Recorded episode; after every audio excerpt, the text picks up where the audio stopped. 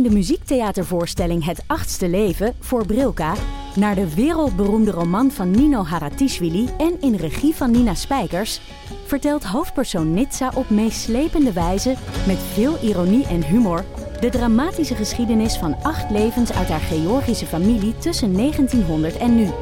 Een hartverscheurend en tegelijk troostrijk drama verteld vanuit het perspectief van vrouwen uit verschillende generaties. Waarbij het publiek meegenomen wordt op een emotionele, visuele en muzikale reis door de 20ste eeuw. Koop je tickets voor het achtste leven via oostpol.nl. In de podcast Radio Romano met Noortje Veldhuizen Met Marcel van Roosmalen. En met Roelof de Vries.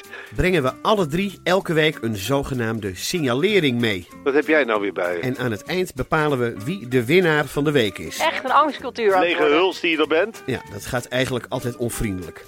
Luister nu naar Radio Romano bij Podimo. Via podimo.nl slash Radio Romano luister je 30 dagen gratis. Hier heb ik iemand op Grindr. Die is 1328 kilometer ver weg.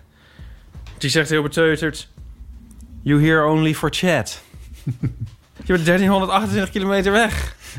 Wat zou je gaan doen? Ja. Dat noem ik nog een social distancing.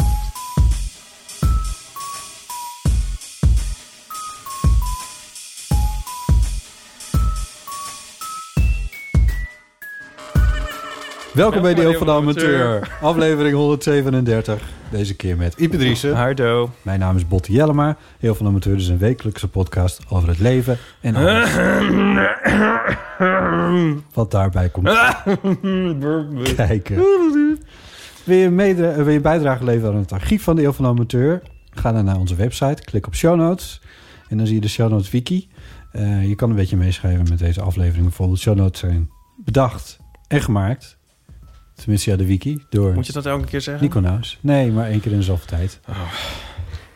Dank voor een donatie van Marloes Hees, Oh. Machtel Nijenholt en de heer of mevrouw Suurland. Oh. Hartelijk dank daarvoor. Oh. Heel fijn. Eh, Die eh, van Zuurland, die donatie valt in vruchtbare aarde. See what I did there? ja, Ja? ja. Ja. Ik zelf niet eens, dus het is maar goed dat jij het dan wel ziet. Zit jij op Grindr? Dat heb ik toch al gezegd. Dat heb ik in onze veel beluisterde podcastreeks... De Eeuw van de Amateur, volgens mij al gezegd. Dat ik uit Oh ja, wanhopige sociale- eenzaamheid Ja. maar op Grindr ben. Met, Ik durf niet op een knop. Ik heb hem niet verwijderd, maar ik durf niet op een knopje te drukken. nou, iedereen probeert dit af te spreken. Wel, hè? Nou, je hebt ook mensen die zeggen... Eigenlijk is het weer, het helemaal, het is weer helemaal des grinders. Eh, dat mensen, zoals je ook dus op Grindr van die eh, torso's hebt zonder hoofd. En dan staat er van, eh, van eh, please have a face. Weet je wel? Dat is- dat zijn die- Die, diezelfde profielen dan. ja, of dan staat er van no, no Asians, no oldies, no haters. Weet ik veel. Ja. Dat soort dingen. Ja. Zo staan er nu ook. Is het zo dat je krijgt van... hey, zin van iemand die als naam heeft... eh, eh, distancing of zo. ja. Nou ja, Ja, op, op consistentie hebben we onze community nog nooit echt kunnen betrappen. onze community. maar ja, ik heb dus in mijn omschrijving van... eh, ik ben er voor de chats nu, maar... ehm, dat eh weerhoudt de mensen niet om eh, aardig berichten te sturen. Maar nou ja, ik bedoel, het is ook... Het is, Zou je het doen? Houd je bezig. Nee, daarom heb ik ook... Nou, voor deze maak ik een uitzondering. Nee, hier, daar ga je al. Nee, ik zou het niet doen, want daarom doe ik het toch ook niet. Een hotte boy in een, in een schuit, in een tobbe. Een tobbe. Willy Tobbe. Nee, maar... Nee, ik zou het niet doen. Daarom, ik doe het niet. Ik, Heel goed. Maar dat is het grappige van Grindr. is altijd zo. Als je zeg maar... Zoals je weet... Zoals je zelf ook weet... Als je... eh, pff, ik zeg maar wat. Een hele vrijdag vrij hebt... En je gaat op Grindr en denkt... Nou heb ik wel een keer zin. Mhm. Dan is het zo... Hoor je zo... Je kan, oh, doe maar krekelgeluid. Dan is het zo... oh ja. eh, K. Nee, nee. Ja, Dat is dat. ja. En als je een keer, eh, hè, hoeveel je ook probeert. En als je dan een keer op, eh, weet ik veel, een dinsdagochtend in een vergadering zit en het is heel saai. Je En denkt, je oh, hebt 30 deadlines. ik, ik, ik, ik, heb, ik kan er niet meer tegen. En je kijkt zo onder de tafel heel stiekem eventjes op Grindr. Dan is het opeens honderd mensen die willen afspreken. En nu, en weet ik veel. En de, en de, en de knapste mensen ter Ja. wereld en zo. En, en, en ook van andere werelden overigens. En zo. En hun eh, ufo's en dingen. Ik bedoel, dan kan het niet op. Nee. Maar nu is het ook... Nu is het misschien ook een beetje... eh, hoe heet dat? Verboden vrucht? Ja, daarom. Ja. Dus nu in de quarantainetijd is het de hele tijd zo van... eh, nu krijg ik de meest waanzinnige aanbiedingen. ja, omdat iedereen toch wel weet dat het niet doorgaat. Nou, dan maak jij er weer gelijk van. Ik zie dit altijd als een soort... Jij zei net dat je het niet deed. Nee, nee, maar ik bedoel... Ik snap je punt wel. Huh? Nee, maar het zijn niet aanbiedingen. Oh, misschien snap ik jou niet. Ik bedoel, volgens ik, ik hoop... Ik, inter-. Begin, wacht, we beginnen opnieuw. Suggereer je dat mensen het, zich- aanbieden... omdat ze weten dat ik het toch niet doe? Ja. Oh ja. Nee, zo, zo, zo, zo zie ik het niet. Ik bedoelde dat anderen ook niet eh kausaal... maar meer een soort van, zo is het lot. Als je niet kan, dan krijg je van alles Ja, ja, toegeworpen. ja. En als je wel kan, dan gebeurt het niet. En zo zie ik het meer. Hm. Nou ja, weet Maar zijn, de- zijn de chats leuk? nou... eh, Helpt het? Ik bedoel, je zet het in voor een reden. Nou ja, ik heb het dus een beetje om niet de op eh, nieuws te kijken. Ja. Dus je opent liever Grindr dan de NOS-app. Ja. ik ben Is ook een stuk, een stuk minder gezellig, kan ik je vertellen, bij de NOS. Ja, het is gewoon... Dit is ook heel suf. Ja, ik kijk dus ook op Instagram. Ik kijk dus ook... Ja, mijn Twitter gaat dus niet goed. Dat probeer ik dus ook. Maar ja, iedereen denkt van... niet goed? Hij het toch eens over iets anders. Twitter gaat niet goed. Ja, dat is dus ook net zoiets als de NOS-app openen. Oh ja, ja, ja. Daar is je ook niet vrolijk van. Nee, sorry.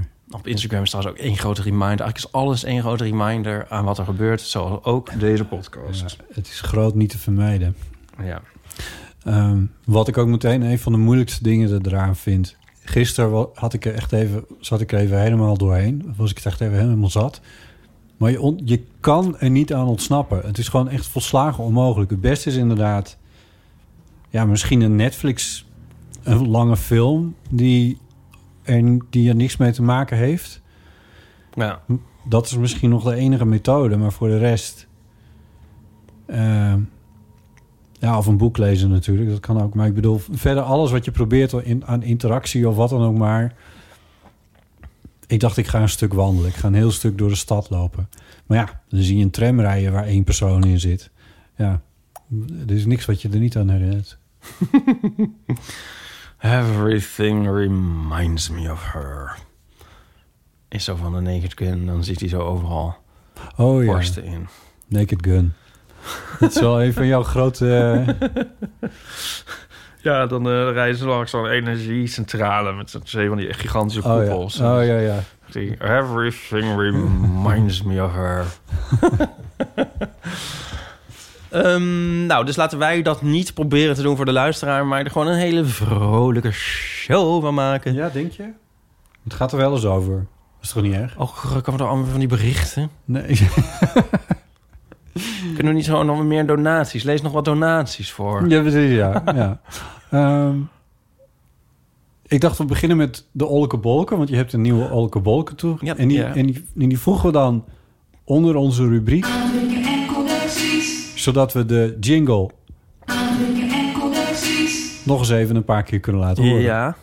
Ja. Ach, Dat is mijn lievelings namelijk. ja, mijn ook. Ja. Ach, zouden we Aaf een uh, Olleke jingle moeten laten inspreken. Ja. Nou, dan zullen we haar toch weer een keer te gast moeten hebben. Ja. Nou, dat komt wel goed. Nou ja, ehm, of moeten we dan eventjes... eh, moet je dan een soort recap doen van onze avonturen met Liedewij Edelkort? Of geloof je Eh, het ja, een heel klein beetje. Want er is ook een nieuwe episode aan toegevoegd. Ja. Ehm, Zeg ze maar gerust. Episode. ja. Um, Liedewij Edelkort zat ergens begin april in een ehm, tegenlicht aflevering. Programma van de VPRO, documentaire. Ging over... Ja, maar dat weten de mensen Wat nog wel. gebeurde- Dat hadden we vorige keer. En toen Ik doe de van- recap. Ik, Ik doe de recap. En toen zei ze van, ik ga een boek schrijven van de eeuw van de amateur. En wat toen ze zat al dat een keer stukje... eerder had aangekondigd. En botten naar het merkenbureau. Eh, en toen zat dat stukje in Zondag met Lubach. Ja. En nu hebben we dus, heeft echt de hele wereld het gezien. En kregen wij dus heel veel reacties van mensen. Ja, wat heel leuk is. Wat heel leuk is. Oh, wat zijn we dol op reacties. Chemische reacties, kettingreacties, kernreacties. En toen ehm, allergische reacties. Toen, eh, of, uh, onder andere van iemand wie, wier naam mij thans ontschiet. En die merkte op... hey, nou, ze zijn niet hey. Uh, dat uh, Liedewij Edelkort, dat dat... Uh, ja, Edelkort zeg ik nu steeds, maar het zijn twee O's. Dus misschien moet ik het iets langer rekken en zeggen Liedewij Edelkort. Ja. Liedewij Edelkort, dat is een um, olleke bolleke. Ja. Want... Liedewij Edelkort. Precies. En um, toen dacht ik, nou, laten we die, die, die doctorandus B... die altijd on, ongevraagd ollekebollekes opstuurt... dan maar gewoon ook een keer uh, desgevraagd aan het werk zetten. Dat heb je... Oh, je hebt het hem gevraagd? ja, ik heb gezegd van nou... is het niet leuk om een eentje te schrijven over Liedewij Edelkort? Nou, dat hoeft hier geen twee keer. Nee, want ik zei maar één keer en toen kregen we er drie. eigenlijk zie ik nu opeens bij het begin van het lezen van dat ik eigenlijk dat we dit niet hadden moeten doen en dat ik had moeten beginnen met het olleke bolleke. Oké. Okay. Uh, ja. nou, um, luisteraars, misschien kunnen jullie het voorgaande als niet uitgesproken beschouwen.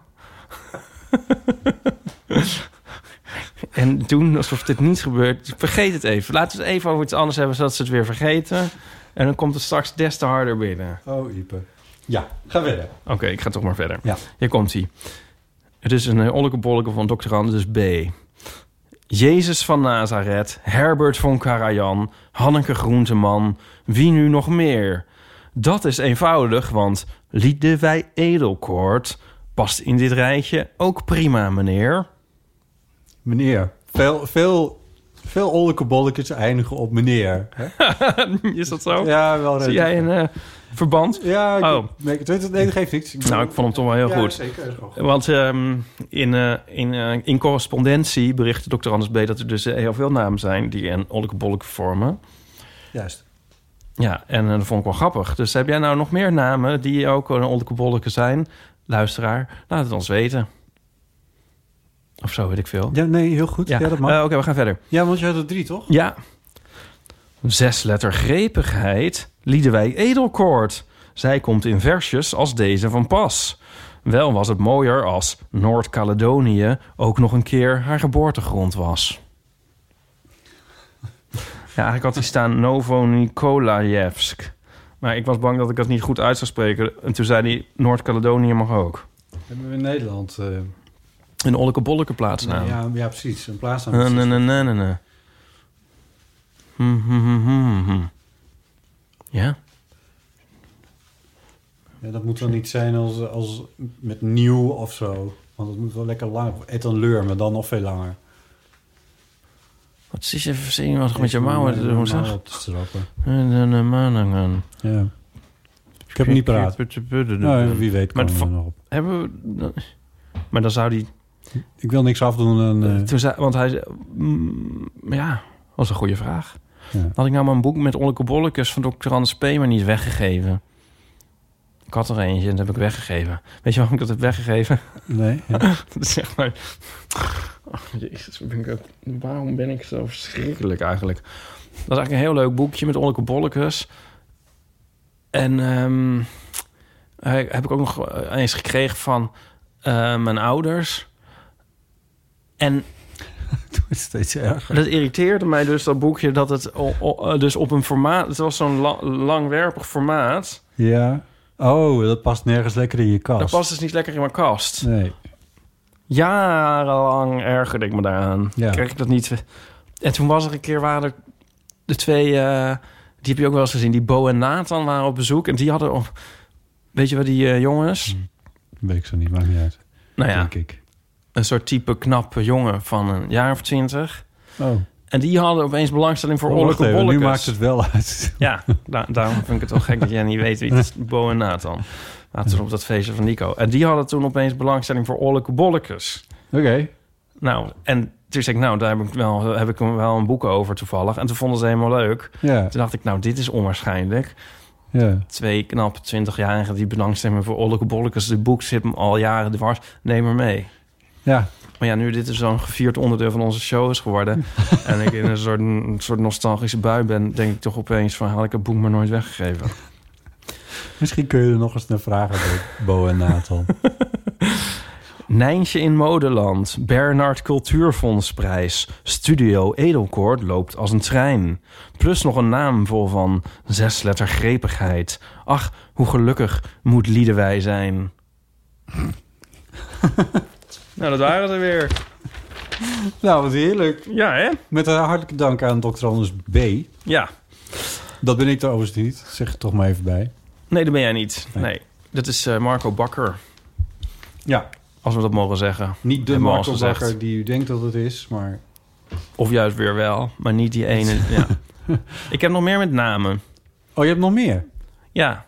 Oh, jij krijgt tegenwoordig natuurlijk ook heel veel post. ja, want dat wilde jij. Ja, nou ja. Beste Ipe, hier twee namen waar ik vaak aan moet denken. Frans, ja, ik weet niet hoe ik het uit moet spreken. Francis? Francis? Francis? Ja, maar het is niet met een I, maar met een E. Frances. Ja, Frances. Frances de Pont Piebel. Nee, ik denk toch Francis de Pontes Piebels. De zaak is, dat is een schrijfster. ik wist het inderdaad niet. Francis de Pontes Piebels. Francis de Pontes Piebels. Ja, dat is wel grappig, ja. Dus snap ik wel dat je daar vaak aan moet denken. En op twee, Alexander Bert. Hè? Als O. Een streepje, Alexander streepje Bert als Ja. één voornaam. Een keer gevonden op rarevoornamen.nl of zoiets. Veel groeten, Lucas. Ja, want we hadden gevraagd om namen die je dan in je hoofd krijgt. Ja, ja. ja. Nou, ik vind, het, eh, ik vind het twee hele goede. Alexander Bert en Francis de Pontes Pievels. ja, en daarmee zijn we er nog niet. Want... Dat is raar. Dat vind ik nou raar. Die is nou toch ook weer raar? Nou goed, ik ga eerst een mail voorlezen. Hey Ipe, ik hoorde dat je namen leuk vond. Ik had vroeger buren en die heten Nico en Tine. En dat kon ik altijd heel goed onthouden, omdat het samen Nicotine is. ja. dit, was, dit is dus niet helemaal waar we heen wilden, eigenlijk. en zo, en dan ga ik- dat is zo'n, ja, oké. Maar wat ik dan weer eh, wel heel leuk vond, is dat ze had ondertekend met apostrof tjus. Tjus. Van Irene. Ja. Denk ik, oh, it's catching on, it's catching on. Ik had al heel veel tjus, heb ik er ontvangen, mogen ontvangen afgelopen weken. Mooi. Ja. Jij moet zeggen, stop trying to make tjus happen. Ja, nee, ik, ik heb dat vaker geprobeerd, ook met die tandartsmodus van je. Ja, Het is maar gewoon niet te oh, het is niet te stoppen. Het is, eh, Nee. ja, maar het, kijk Het nou, gebeurt ook niet, maar het is ook niet... De stoppen het heeft meer werk dan het gewoon uitlaten. Nou ja, goed. Ja, als een soort coronavirus. Nu laat je me iets Het lezen? virus wordt moe. Ja, kijk, een tjus van Irene, maar er staat erboven van Yvonne. Oh. Wat is er aan de hand? Oh. Heb je het e-mailadres gezien? Ja. Ja, ik denk meteen aan jouw naam. Ja, we gaan het niet voorlezen, dat is ook stom natuurlijk. Oh, Ja. Ja, nee, maar het is toch raar? Ik bedoel, weet ze de eigen naam wel, deze... Misschien heeft ze een andere naam aangenomen. Hmm. Ik vind het verwarrend. Ja. Zeer verwarrend. Dat was het? Ja. Je hebt er een nietje doorheen gejaagd, hè? Ja. Dat is wel verstandig. Ik doe dat niet met onze draaiboeken. dat is echt een puinhoop altijd. Als het even kan, doe ik er een nietje doorheen. Ja. Dat ruimt zo lekker op. Dan is er naar gekeken. Ik doe ook graag altijd zo die gaatjesmaker. ja. Perforator, hoor, natuurlijk. En dan, eh, ja, dan denk ik, ja, het liefst, met, het liefst had ik hier ook nog gaatjes in gedaan. Voor de zekerheid, zodat Maar alles, ik gooi het nou weg, denk ik. Oh, wel, misschien als het zich aan die... Wist je dat ik alle draaiboeken bewaar? in een map. Ja, in een mapje. Oh god. Daarom vraag ik jou gaatjesmaker. Oh ja. Tijd. Is het... eh, Het dit zou ik ons. misschien ook moeten bewaren. Die voor ons olleke archief. bollekes, die kunnen natuurlijk later weer niet terug... Als we dan een boek uitbrengen. maar, Ik ben, dus- ik ben namelijk van plan een boek te gaan schrijven. Heet Eeuw van de de Eeuw van de Amateur. Dan kunnen dan die olleke bollekes in. Ja. Ja, nou ja, En die kunnen we dan later weer niet vinden, omdat iedereen te belabberd is om de show notes bij te houden. Nou, geef een briefje maar mij, dan stop ik ik, geef een erbij. briefje aan jou, in, er zit eh, wel corona aan. Stop ik in, bij een... eh, oh ja, want we zitten weer bij elkaar. Hebben we dat al verteld Nee, hebben we nog niet, eh, nog niet kenbaar gemaakt. We zitten ieder weer aan een eind van de tafel. Het is toch ook een beetje zo van... Ik bedoel... Nou ja. Nee, we hoeven verder niks over te zeggen. Nee. Maar wat was je gedachte? Het is toch een beetje zo van... Ik heb het idee dat mensen ook wel iets losser beginnen te worden erin. Dat gevoel heb ik ook. Ik weet niet of dat goed is. ik vind het dus ingewikkeld, want ik vind het dus... Ik vind het dus ingewikkeld om het daar in de podcast over te hebben. Omdat ik denk, ja, mensen luisteren hiernaar en gaan er dan misschien... wij mogen het nu ook. Ja, precies. Dat wordt een soort legitimering dan. Terwijl dat is niet, niet de bedoeling. Terwijl ik kan ook niet anders constateren dan dat dat gewoon echt aan de hand is. Ik, ik fietste... eh, ik was vandaag even op de studio en toen fietste ik terug. En dan fiets je over de... God, hoe heet dat ding? De Elandsgracht? Is dat de Elandsgracht waar wij uitkomen? ja, Ja. nou, maar dat is hem. Dat is... Ja, dat is Dan- midden in de Jordaan en er staan bankjes en iedereen klontert daar gewoon lekker bij elkaar. Ja, die zaten echt niet op 150 centimeter van elkaar. Nee, maar dat is... Ja. Nee, daar... Ik erger me ook eigenlijk aan dat stukje. Aan de Elandsgracht. aan dat buurtje. Oh, dat buurtje? Ja, ik weet niet. Maak wat, daar, ik vind iedereen eigenlijk irritant daar. Op die Elandsgracht. Mag je dat zeggen? Het is echt zo waarom mensen een hekel hebben aan... Am- Oh, mag ik dat zeggen? Hebben mensen een hekel aan Amsterdam? Nou ja, ik weet niet. Daar, ik vind dat niet leuk daar. maar wat is er, wat, waar, waar erger je je precies aan? Ja, die, men- die, die scheidt aan alles Amsterdammers die er zitten. En nu dus ook. Maar nu is dat heel manifest. Ja, Nergens zitten er zoveel bij elkaar als daar. ja. Ja. Hebben we het hier al eens over gehad... dat daar staan ook die beelden, die bronzen beelden van die volkszangers. ja En dan is er zo eentje... Tante Leen. en, ja, ja, wat, wat allemaal prima is. Maar dan is er zo een, Johnny Jordaan... en die heeft dan een bril...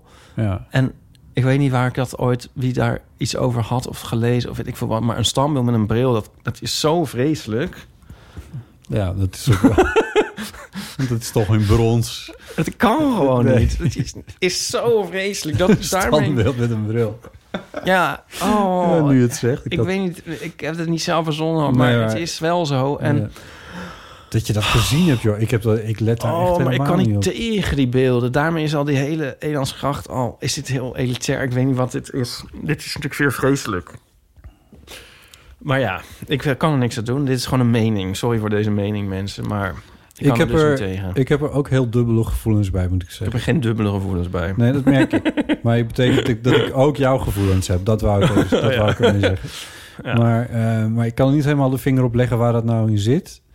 Ehm, maar ik denk inderdaad wel een klein beetje in ieder geval... dat, dat wat eh eigen gerijden... eh, wat dan nu inderdaad heel zichtbaar wordt op een of andere manier. Dat, dat is het denk ik wel een klein beetje. Ja. Van die zinloze eigen gereidheid. Nee, Ja. anyway. Wanneer Oh. is het wel zinvol? We hebben post van Isabella. Het is nu Pasen en we hebben uiteraard geen plannen... dus ik ben het boek Humble Pie... van de geweldige wiskundige en comedian Matt Parker aan het lezen. Nu blijkt dus dat jullie catastrofetheorie... waarin jullie zeggen dat er vaak twee of meer fouten nodig zijn voor een catastrofe... al bestaat onder de naam Swiss Cheese Model. Het idee is dat er meerdere gaten in een kaas kunnen zitten... maar er pas echt een probleem ontstaat wanneer ze allemaal op een lijn liggen. De credits gaan naar de psycholoog James T. Reason... en het model wordt veel gebruikt in risicoanalyses. Ik hoop dat dit nieuws niet al te hard aankomt... maar mochten jullie toch nog iets opbeurend nodig hebben... dan kan ik dit boek aanraden. Het is erg grappig. Fijne Pasen nog en groetjes uit, geen grap, Zwitserland. Ik kende dit niet. Het, onze theorie, of althans jij, ik kan, kan het niet Ja, naar mezelf toe trekken... maar eh, jouw theorie was dat er twee dingen mis ja, minstens. Ja, Toch al twee of meer, dat is wel het idee. ja. En die heb ik ook volgens mij netjes bij vermeld. Was, is tot mij gekomen eh, ehm, in een college van Weilen, professor Willem Wagenaar. En dat was ook de Swiss Cheese Model? Nou, dat weet ik niet meer. Nee. Ik bedoel, hij had dat ook niet zelf verzonnen, maar ik heb het ook niet zelf verzonnen. Nee. Ehm, dus leuk. Het is ook nogal een leuk, humble pie. Ik ga het misschien maar opschrijven, want het klinkt wel leuk. humble pie, ja. Ehm, Ik weet niet waar ik het op moet schrijven. Ik pak mijn blaadje nee, maar weer alles terug. is, ja precies, alles is eh, hier. een, eh, Want ja, normaal corona- gesproken zou je het na afloop in de show notes teruglezen. Maar ja, mensen hebben te druk om massaal in de parken te zitten. Heel precies. dicht op elkaar. Ja, ja. Of kan je me die mail niet doorsturen? ik schreef, schrijf het wel op. Als het in mijn mail zit, dan, is het altijd, dan kom ik het altijd nog een keer tegen. ja. Dat is altijd het mooie van mail. Jezus. Een paar heb ik opgeschreven, begrijp ik morgen niet meer. Nee, en dat briefje... Nou ja, goed. Anyway, dit, dit komt niet goed. Ehm, dit komt ook nooit meer goed. Ehm, nog een mailtje van Greg. Zelf heb ik ook een verhaal over nieuwe social awkwardness. Ik ben op dit moment in Nieuw-Zeeland voor mijn stage... wat door de lockdown hier een thuisstage is geworden. Maar ik heb wel elke dag een. Skype-meeting. Sorry? Sneu. Ja, Dat is toch ontzettend sneu. ben je helemaal naar de andere kant van de wereld gereisd... en dan zit je Oh, vreselijk. maar ik heb wel elke dag een Skype-meeting met het team van eh, zes mensen waar ik in werk. Alleen net als bij normale meetings is bij Skype, bij een Skype-meeting ook de ene vroeger dan de ander. Dat zorgt ervoor dat je dan soms met z'n tweeën zit te wachten op de rest. Vaak juist met de collega's waar je echt niks mee hebt. Oh, Wat ja. doe je dan? Wacht je in stilte tot de rest er is? Of ga je, wat ik meestal toch probeer, het gesprek aan... dat sowieso ongemakkelijk wordt en heel snel over het weer gaat... omdat niemand eigenlijk echt dingen meemaakt in deze tijd. Probeer ik zelf de laatste tijd toch maar wat later te zijn... in de hoop dit moment te missen. Nog een social awkwardness ding. Ik loop sowieso al snel bijna tegen mensen aan die ik tegenkom... omdat ik niet weet welke kant ik moet kiezen. Maar hier in Nieuw-Zeeland lijken de meeste mensen voor links te kiezen. Net als de kant van de weg waar ze rijden. Terwijl ik toch meer naar rechts neig. Je kan je wel voorstellen hoe dit eruit ziet. Denk ik, haha, het fijne aan een lockdown is dat dit nu niet meer gebeurt. Groetjes of tjus. Leuk Greg, dankjewel. Ja, dit was super sneu dat je daar zit. En dan, eh, en dan zit je thuis. Trouw, ik, ja, zou, zou dat, zou je... Ik, ik heb zelf wel altijd de neiging... als ik niet weet aan welke kant je, ik iemand ga passeren... om naar rechts te gaan. Dat voelt voor mij dan toch het meest... zeg maar verkeerstechnisch logisch of zo. Je kijkt me aan alsof je hier nog nooit over hebt nagedacht. Ehm, Ik bedoel, hoe logisch is het dat zij dan de neiging hebben om naar links te gaan? En dan vanaf de andere kant komen, is dat de verkeerde. ik probeer altijd mensen... Ik probeer men... Het ligt er allemaal aan wie. Tegen mooie jongens wil je wel opbotsen. Nee, maar... ehm, ik meestal bijvoorbeeld een dame... Dan heb ik de neiging om eh, zelf bijvoorbeeld de kant van de muur te kiezen. Oh, En dan sluit ik ze niet in. juist. Dat ik altijd heel niet intimiderend wil zijn. Juist.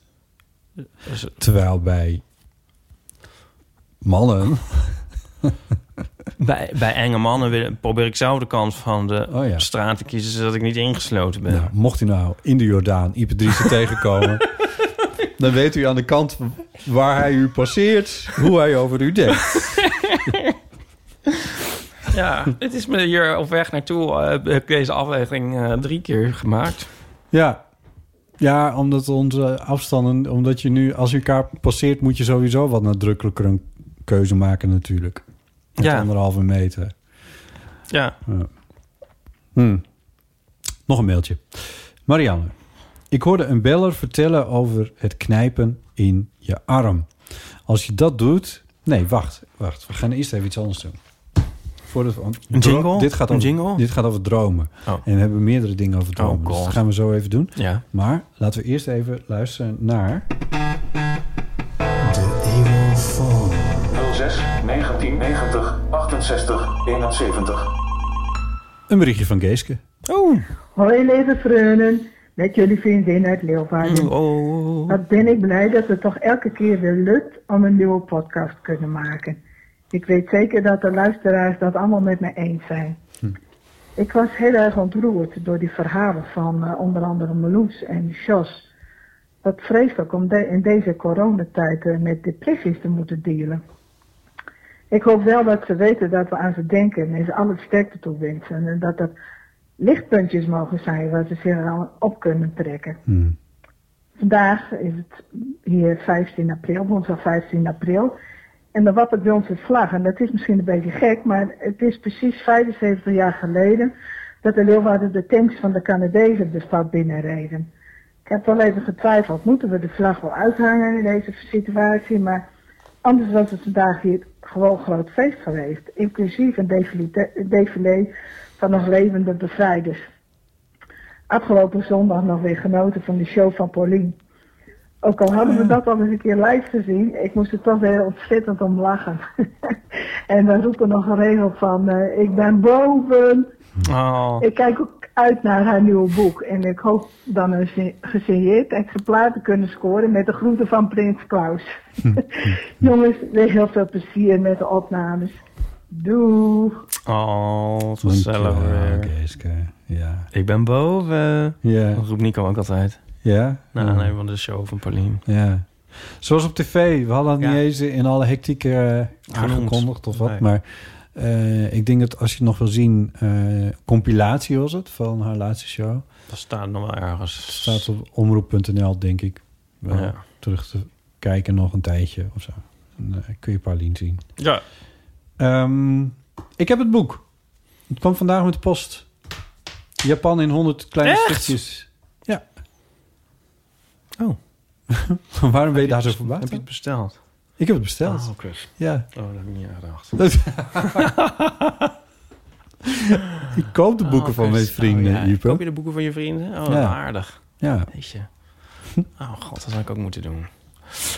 Eh, het ziet er ontzettend mooi uit. Het is helemaal zilver op, op snee. Heet dat zo? Weet ik veel. Het is helemaal met zilver. Het is zo helemaal Ja. daarop. Het ligt er zo op. Ja. Het is, het is ontzettend leuk formaat. En het heeft een leeslintje. Nou, weet ik veel. Mensen kopen het zelf maar. ja, het is echt briljant. Het ik is heb heel nog niet eens gelezen. Het is nu al... Het is nu al Het is een, een- het is een heel vrolijk objet. op... het ligt hier al heel vrolijk te zijn. Als een heel mooi dingetje. Het is heel fijn. ja. Ja. Ehm, dromen Ja. is nu het onderwerp. Oh. Eh, we hebben een paar ehm, berichtjes daarover gekregen... omdat we het hadden over lucide dromen. Ja. St- zelf sturen van dromen. Ja. Ehm, daar hebben een paar mensen over gebeld. Oh god. Laten we eerst even naar een mailtje gaan, niettemin. Wat er ook over gaat. Wat zeggen ze allemaal? Want ik zat er nog zelf over na te denken. En ik, we hadden het erover. En, en dit doe ik eigenlijk nooit. Hè, nog nadenken over iets waar we het over gehad hebben. Leuk dat je luistert. ik was maar... Ik, ik denk wel dat ik, dat ik... Ik denk wel dat mijn punt goed was. Maar ik dacht van... Ik kwam dit nou uit de ver. Want ik was het nog een soort aan het bedenken terwijl ik het zei. Oké. Konden de luisteraars er iets mee? Ja, Ja. maar zullen we eens kijken waar we uitkomen? Ja. Marianne die mailt Ja. en die schrijft... Ik hoorde een beller vertellen over het knijpen in je arm. Als je dat doet als je wakker bent, voel je pijn. En als je slaapt, voel je niks. En weet je dus dat je droomt. Ik las een paar jaar geleden een soort gelijke methode. Meerdere malen per dag vraag aan jezelf... Klopt het wat er gebeurt? Klopt het wat ik om me heen zie? Als je dat regelmatig doet, ga je je deze vraag ook in je dromen stellen... en kun je ontdekken dat het heel vreemd is wat je ziet en dat je dus droomt. Ik deed het een paar dagen en inderdaad, het werkte. Nou ja, een soort van. Tijdens een nacht stelde ik me inderdaad de vraag... klopt het wat er gebeurt? Klopt het wat ik om me heen zie? Ik fietste op een fietspad door de HEMA. Mijn zoon fietste voor me. Ik keek om me heen. Ik zag kassa's en een roltrap in die typische HEMA-kleurtjes. Ik keek voor me en zag mijn zoon fietsen. Toen keek ik omlaag en zag ik mijn witte fiets en mijn bloed en mijn spijkerbroek en mijn sneakers. En ik concludeerde dus dat alles normaal was en dat ik blijkbaar wakker was. Maar ja, fietsen door de HEMA, dat kan Mhm. niet normaal zijn. Eh, dus eh, ja, dan werkt het toch ook weer niet. Oh, dit was het einde van de was het einde van het mailtje Oh ja. Dan werkt het dus uiteindelijk toch ook weer niet. Nou ja, eh, in dit geval dan niet. Maar hoe ging het dan Nee. verder? Ik, mm, het voelt een beetje onaf, dit verhaal. Ik weet het niet, Ipe. Nee, nee. Maar ik zal het mailtje voor je bewaren. Oké. Ja. ik Ehm, bedoel, misschien moeten ze het gewoon vaker doen. ja, gewoon volhouden bedoel je. Ja. Ja. Ja. Zullen we even luisteren naar Clara? Ja. Die had er ook even iets over te vertellen.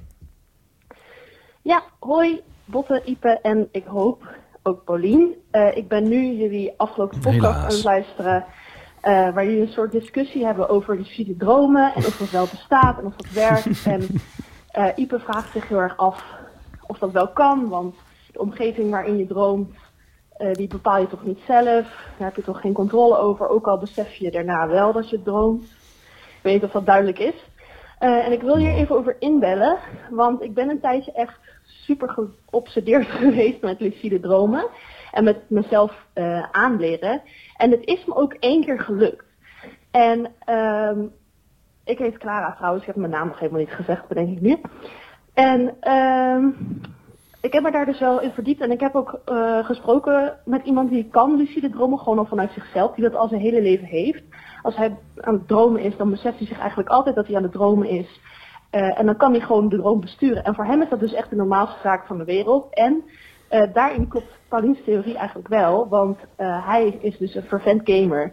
Hij gamet echt superveel. Dus dat komt inderdaad echt voor. Maar voor mensen die niet uit zichzelf lucide dromen, die kunnen dat zichzelf inderdaad leren. En je kunt dat dus doen door inderdaad zo'n check voor jezelf, van jezelf knijpen van ben ik aan het dromen. En wat daarbij kan helpen is overdag heel vaak jezelf knijpen om dan dus die check te doen van ben ik aan het dromen. En het antwoord is dan nee, ik ben niet aan het dromen. Maar doordat je dat dan overdag heel vaak doet, zul je dat in een droom waarschijnlijk ook een keer gaan doen. En dan is de kans dat je gaat lucide dromen eh, een stuk groter. Ja. En hoe het bij mij ging, is dat ik me in de droom besefte dat ik aan het dromen was. Ehm, ik had daarvoor ook echt jarenlang een droomdagboek bijgehouden. Eén keer was het me bijna gelukt om lucide te dromen, maar toen werd ik inderdaad wakker, zoals Ipe omschreef. Eh, maar de tweede keer lukte het me wel. En eh, zodra ik me besefte dat ik droomde, kon ik zelf eh, de omgeving manipuleren. Wat wel zo was, is dat inderdaad de droom daarvoor was wel voor mij bepaald. Dus eigenlijk de omgeving waarin ik was, die was al bepaald door de droom die ik al had, voordat ik me dat besefte, zeg maar. Maar nadat ik dat, me dat besefte, kon ik wel eh, dingen eraan veranderen. Dus ik wilde heel graag met mijn vriend delen dat ik aan het lucide dromen was. Dat vond ik heel vet. Dus ik had gewoon hem in die droom eh, bedacht. Hij kwam gewoon opeens naar me toe lopen, want dat wilde ik graag in die droom. Dus je kon het, ik kon het wel aanpassen. En het schijnt ook zo te zijn dat hoe vaker je lucide droomt en hoe meer je jezelf daar dus in traint. En de training kun je dus doen door in een dagboek te schrijven over je dromen. En je vaak, jezelf vaak te checken van ben ik aan het dromen, terwijl je dus eh, niet slaapt. Eh, dat je dan dus ook steeds meer kunt controleren en steeds beter. En het schijnt dus ook zo te zijn dat als, als je dat dus vaker lukt, dat je dan dus ook eh, meer controle erover hebt. Dat is de theorie. En zij heeft het dus uitgevoerd en het is haar dus één keer gelukt. Ze, schrijf, ze voegde er trouwens ook nog een, een apart berichtje aan toe. Maar dat gaan we niet helemaal beluisteren. eh, dat er ook onderzoek naar wordt gedaan. Dus als je hier meer over wil weten, dan kun je daar Mhm. ook nog veel meer over eh, vinden. Want hier wordt kennelijk gewoon serieus onderzoek naar gedaan. In hoeverre je dromen kan sturen. Ja. Dan Nog een eentje. berichtje van Anna. Hallo, met Anna. Ik ben al heel lang eh, luisteraar en eh, ik hoor elke aflevering wel iets dat ik denk, nou, nu ga ik inspreken, maar ik doe het nooit. Maar ik hoorde Ipe nu zoveel vertellen over lucide dromen, wat eh, volgens mij niet klopt. Dat ik dacht, nou, nu moet ik gewoon weg. Dus dat is het eerste punt wat ik wil zeggen. En dat is dat eh, wat hij bespreekt, van het is toch niet zo dat. Nou, dat is bij mij dus precies wel zo. Want eh, ik zie het wel als een soort film die eh, aan mijn geestesoog voorbij trekt. En waarbij ik eh, op willekeurige momenten een ander perspectief kan inzetten. Of tenminste een andere keuze. Dus ik, ik, ik doe iets en vervolgens gaat alles fout. Dus het is net het echte leven. En dan daarna denk ik, nee, dit wilde ik niet. Ik ga het anders doen. En dan ga ik terug. Dus ik spoel dan terug in mijn hoofd. En dan denk ik, ik ga dus nu naar links. En vaak is dat dan veel leuker. Of ik heb iets stoms gezegd en ik denk, nee, dat ga ik anders doen. Ik ga het wel goed zeggen. En dan komt er een hele andere uitkomst. En nou, dat is niet altijd mogelijk, maar vaak wel. En ik ben dus ook heel blij wanneer ik voel van, oh yes, ik heb het weer. Ik, ik kan het nu doen. En ik probeer dus ook heel vaak te vliegen. Maar ehm, ja, dat, dat lukt niet altijd. Dus dan baal ik. Dan denk ik, nou ja, dan ga ik maar gewoon verder in de droom die ik nu heb en die zo leuk mogelijk maken. Dat klinkt wel weer als een soort game. Zo van, je kan even teruggaan of terugspoelen en dan een andere keuze maken. Ja. ik weet ook niet of ik nou of zij nou iets weerspreekt wat ik zei. Maar ik heb nu de neiging, want we hebben nog meer, heb ik het gevoel. niet? Nee, nee, nee. Dit is het Oh, dit was het. droom is dit het, ja. Oh ja. ja. Ja. Eh, nee, leuk als dat lukt of zo, denk ik. Ja, het is iets om jaloers op te zijn, misschien. Nou, ja. Nou, het enige, ik, wat ik dus denk... Ja, nu misschien hetzelfde zeggen als de vorige keer... en net zo onvolledig of onvolkomen. Maar dat je dus het idee van een lucide droom... heb ik het idee dat mensen... dat je alsof je in een soort...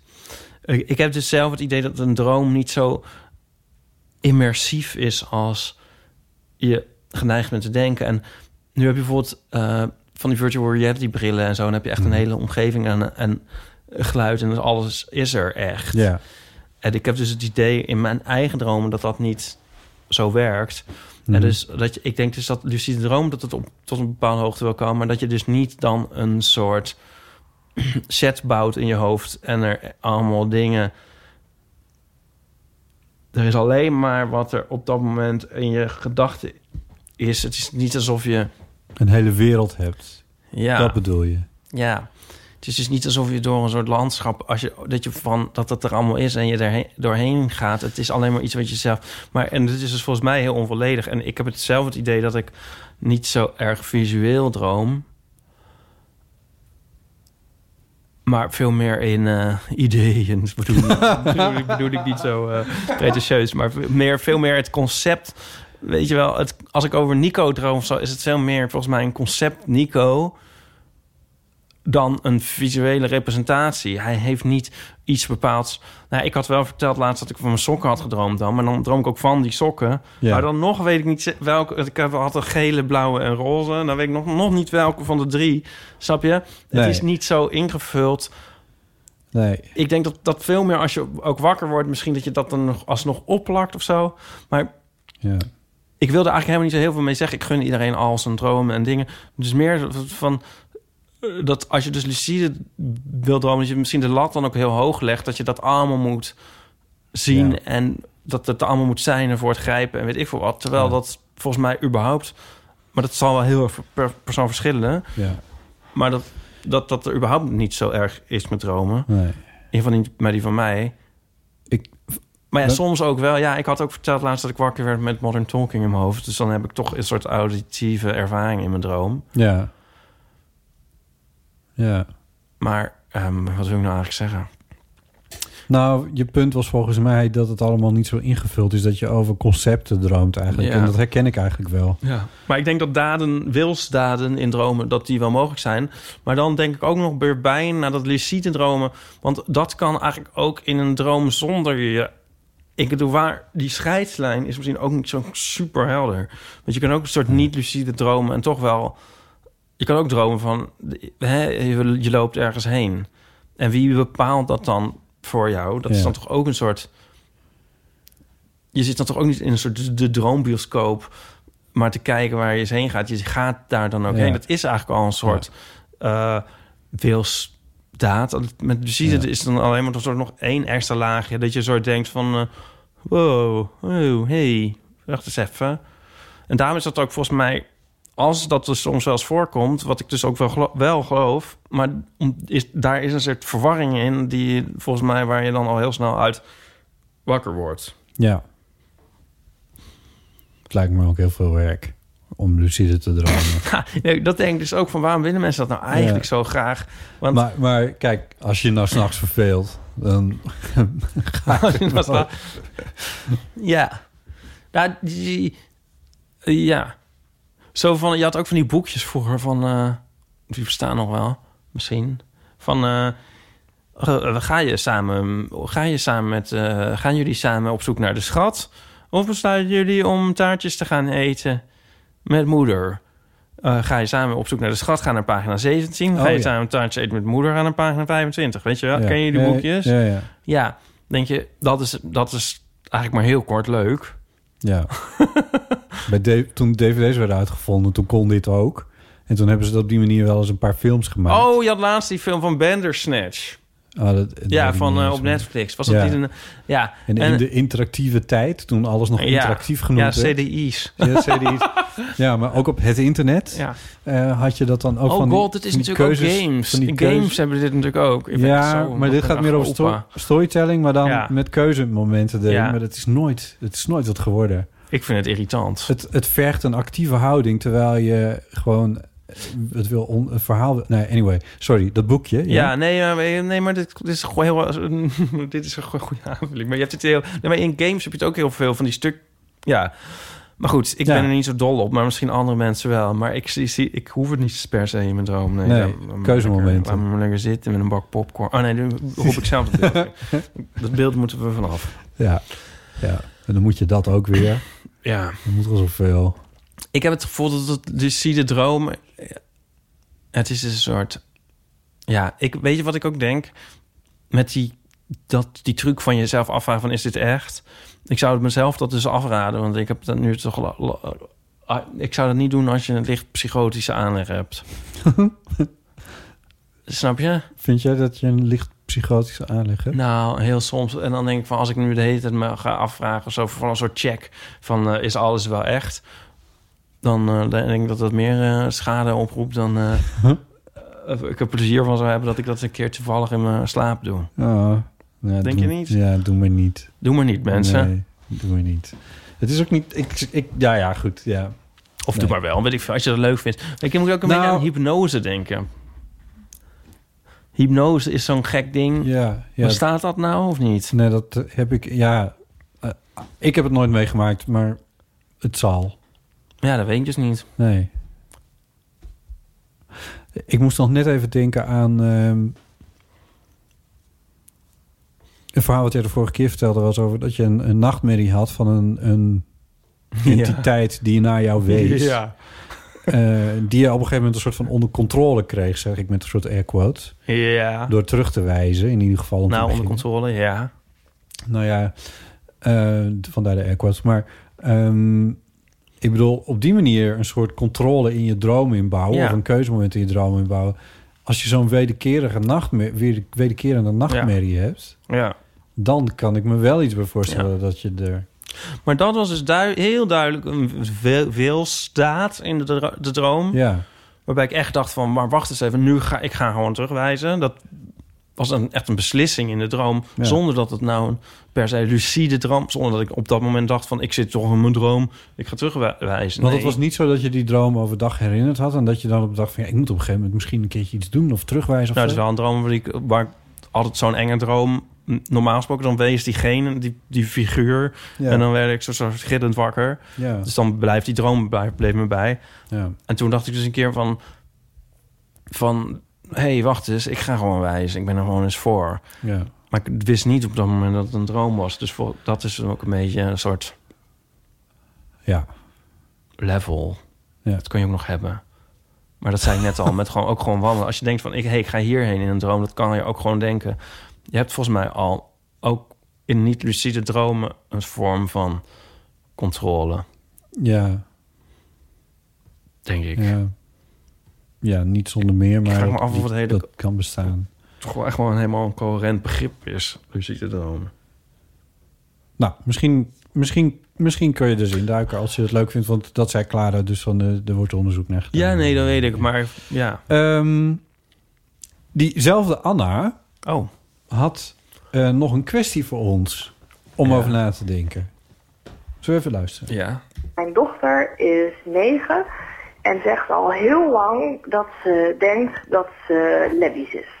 En ze bedoelt lesbisch. En ehm nou, prima natuurlijk. Maar eh, wij woonden in een klein dorp en zij wilde ook haar eh, spreekwoord overhouden. En daarvan heb ik gezegd, nou, dat hoeven we nu nog niet te doen, want je hoeft jezelf nog geen label op te plakken. Weet je, je kan ook gewoon zeggen, ik ben nu verliefd op een meisje en misschien volgend jaar op een jongen. Alles goed. Maar goed, ik wil natuurlijk ook niet dat zij later zegt, ja, ik heb het al eh, vanaf mijn zesde proberen te vertellen en ik word elke keer eh, de kast ingeduwd door mijn moeder. Ehm, ze weet heel goed wat het betekent. En ehm, wij hebben ook eh, mensen in, in onze familie en kennis- en vriendengroep. En die gay zijn. En we zijn er zelf heel open over. En het is dus iets heel leuks en, en cools. Ehm, maar daarom denk ik, oké, misschien ben ik er wel zo eh, supportive over dat ze denken, nou, eh, dat wil ik ook wel zijn. Eh, dus dat, dat is het ene. En ehm, het andere is dat zij wel echt denkt, ja, ik heb er gewoon geen zin in, in, in een jongen. Ik, ik wil het ook eigenlijk liever niet eens proberen. Want ik weet dan wel van mensen in mijn omgeving van, nou, die hebben het even nog geprobeerd met iemand anders van het andere geslacht. Maar ja, daarna dachten ze, nee, ik, ik word er toch echt niet gelukkig mee. En eh, zij zegt tegen mij, ja, ik denk dat ik eigenlijk ook gewoon geen zin heb om het te proberen met een jongen. Dus, ehm, dus ik wil het wel binnenkort aan jullie gaan vertellen, zegt ze dan. Eh, maar ik vind het heel spannend. En dan zeg ik, maar waarom vind je het spannend dan? Want je weet al dat, dat wij het eh, helemaal niet erg vinden. Zegt ze, ja, maar het zet toch je hele leven op zijn kop. En ehm, ja, eh, je bent toch altijd anders dan anderen. Dus daar maakt ze zich heel erg zorgen over. En ze zegt, ja, ik wil het dan graag uitleggen in de klas. Eh, en dan kan ik zeggen, nou ja, als je transgender bent, dan kan je er nog iets aan doen. Hè? Want als je dan heel veel geld hebt, dan kan je daar eh, iets aan laten veranderen. Maar als je eh, homo of lesbisch bent, ja, dan kan je gewoon niks aan doen. Want hoeveel geld je ook hebt, je bent dat dan gewoon. En nou ja, zij denkt, nou dan ga ik dat gewoon een keer vertellen en dan is dat duidelijk. En dan, dan is het zo. En eh, mijn vraag is dus, wat, wat zouden jullie daarvan doen? Zouden jullie het een beetje indammen en zeggen, joh, eh, dat kan altijd nog. En eh, kijk maar gewoon, dat is tot nu toe een beetje mijn lijn geweest. Van nou ja, misschien dat je op een gegeven moment verliefd wordt op een meisje, en misschien dan weer op een jongen, misschien dan weer op een meisje. Ja, je hoeft niet een label op jezelf te plakken. En je hoeft er ook geen spreekwoord over te houden. Of denken jullie, nou ja, als zij dat wil, moedig dat aan. Ehm, ja, en als er dan eh, gedoe ontstaat, dan gaan we daar ook maar gewoon weer met z'n allen mee om. Nou, dat is een beetje eh, mijn levenskwestie vraag. Doeg! Ehm, negen jaar dus. Ongeveer mijn leeftijd, maar dan net iets jonger. Geestelijk, ja. Ja, ja eh. Heb Nou, een, eh, ik heb er al ik, over nagedacht? Ja, ik heb er eventjes over nagedacht. Maar ik, ik, ik denk dat er in zijn algemeen ook gewoon wel iets, iets vrij eenvoudigs over valt te zeggen. In de zin van, ik- ik weet niet wat een ondergrens is qua leeftijd... waarop je hier eh, wel of niet mee bezig bent. Ehm, dus negen jaar, laten we dat dan maar gewoon accepteren... dat iemand dat dan al weet. Dat zou best kunnen.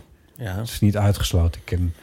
Dat is ook niet uit... Nee, ja. Nee, ja, ik... ik Niet uitgesloten, helemaal niet uit... Nee. Nee, ik ken, ik ken volgens mij, ik ken een, ik ben die jongen die was geloof ik zes of zo. De, van één persoon weet ik die het echt op zijn zesde al wist dat hij homo was. Ja. Ik heb van meerdere wel gehoord die het echt al heel vroeg wisten. Ehm, dus dat, dat zou om te beginnen heel goed kunnen. Ehm, Ik was op mijn tien ook zo'n gay als een schuifpaar. echt? Nou, ik denk het wel. Ja. ja.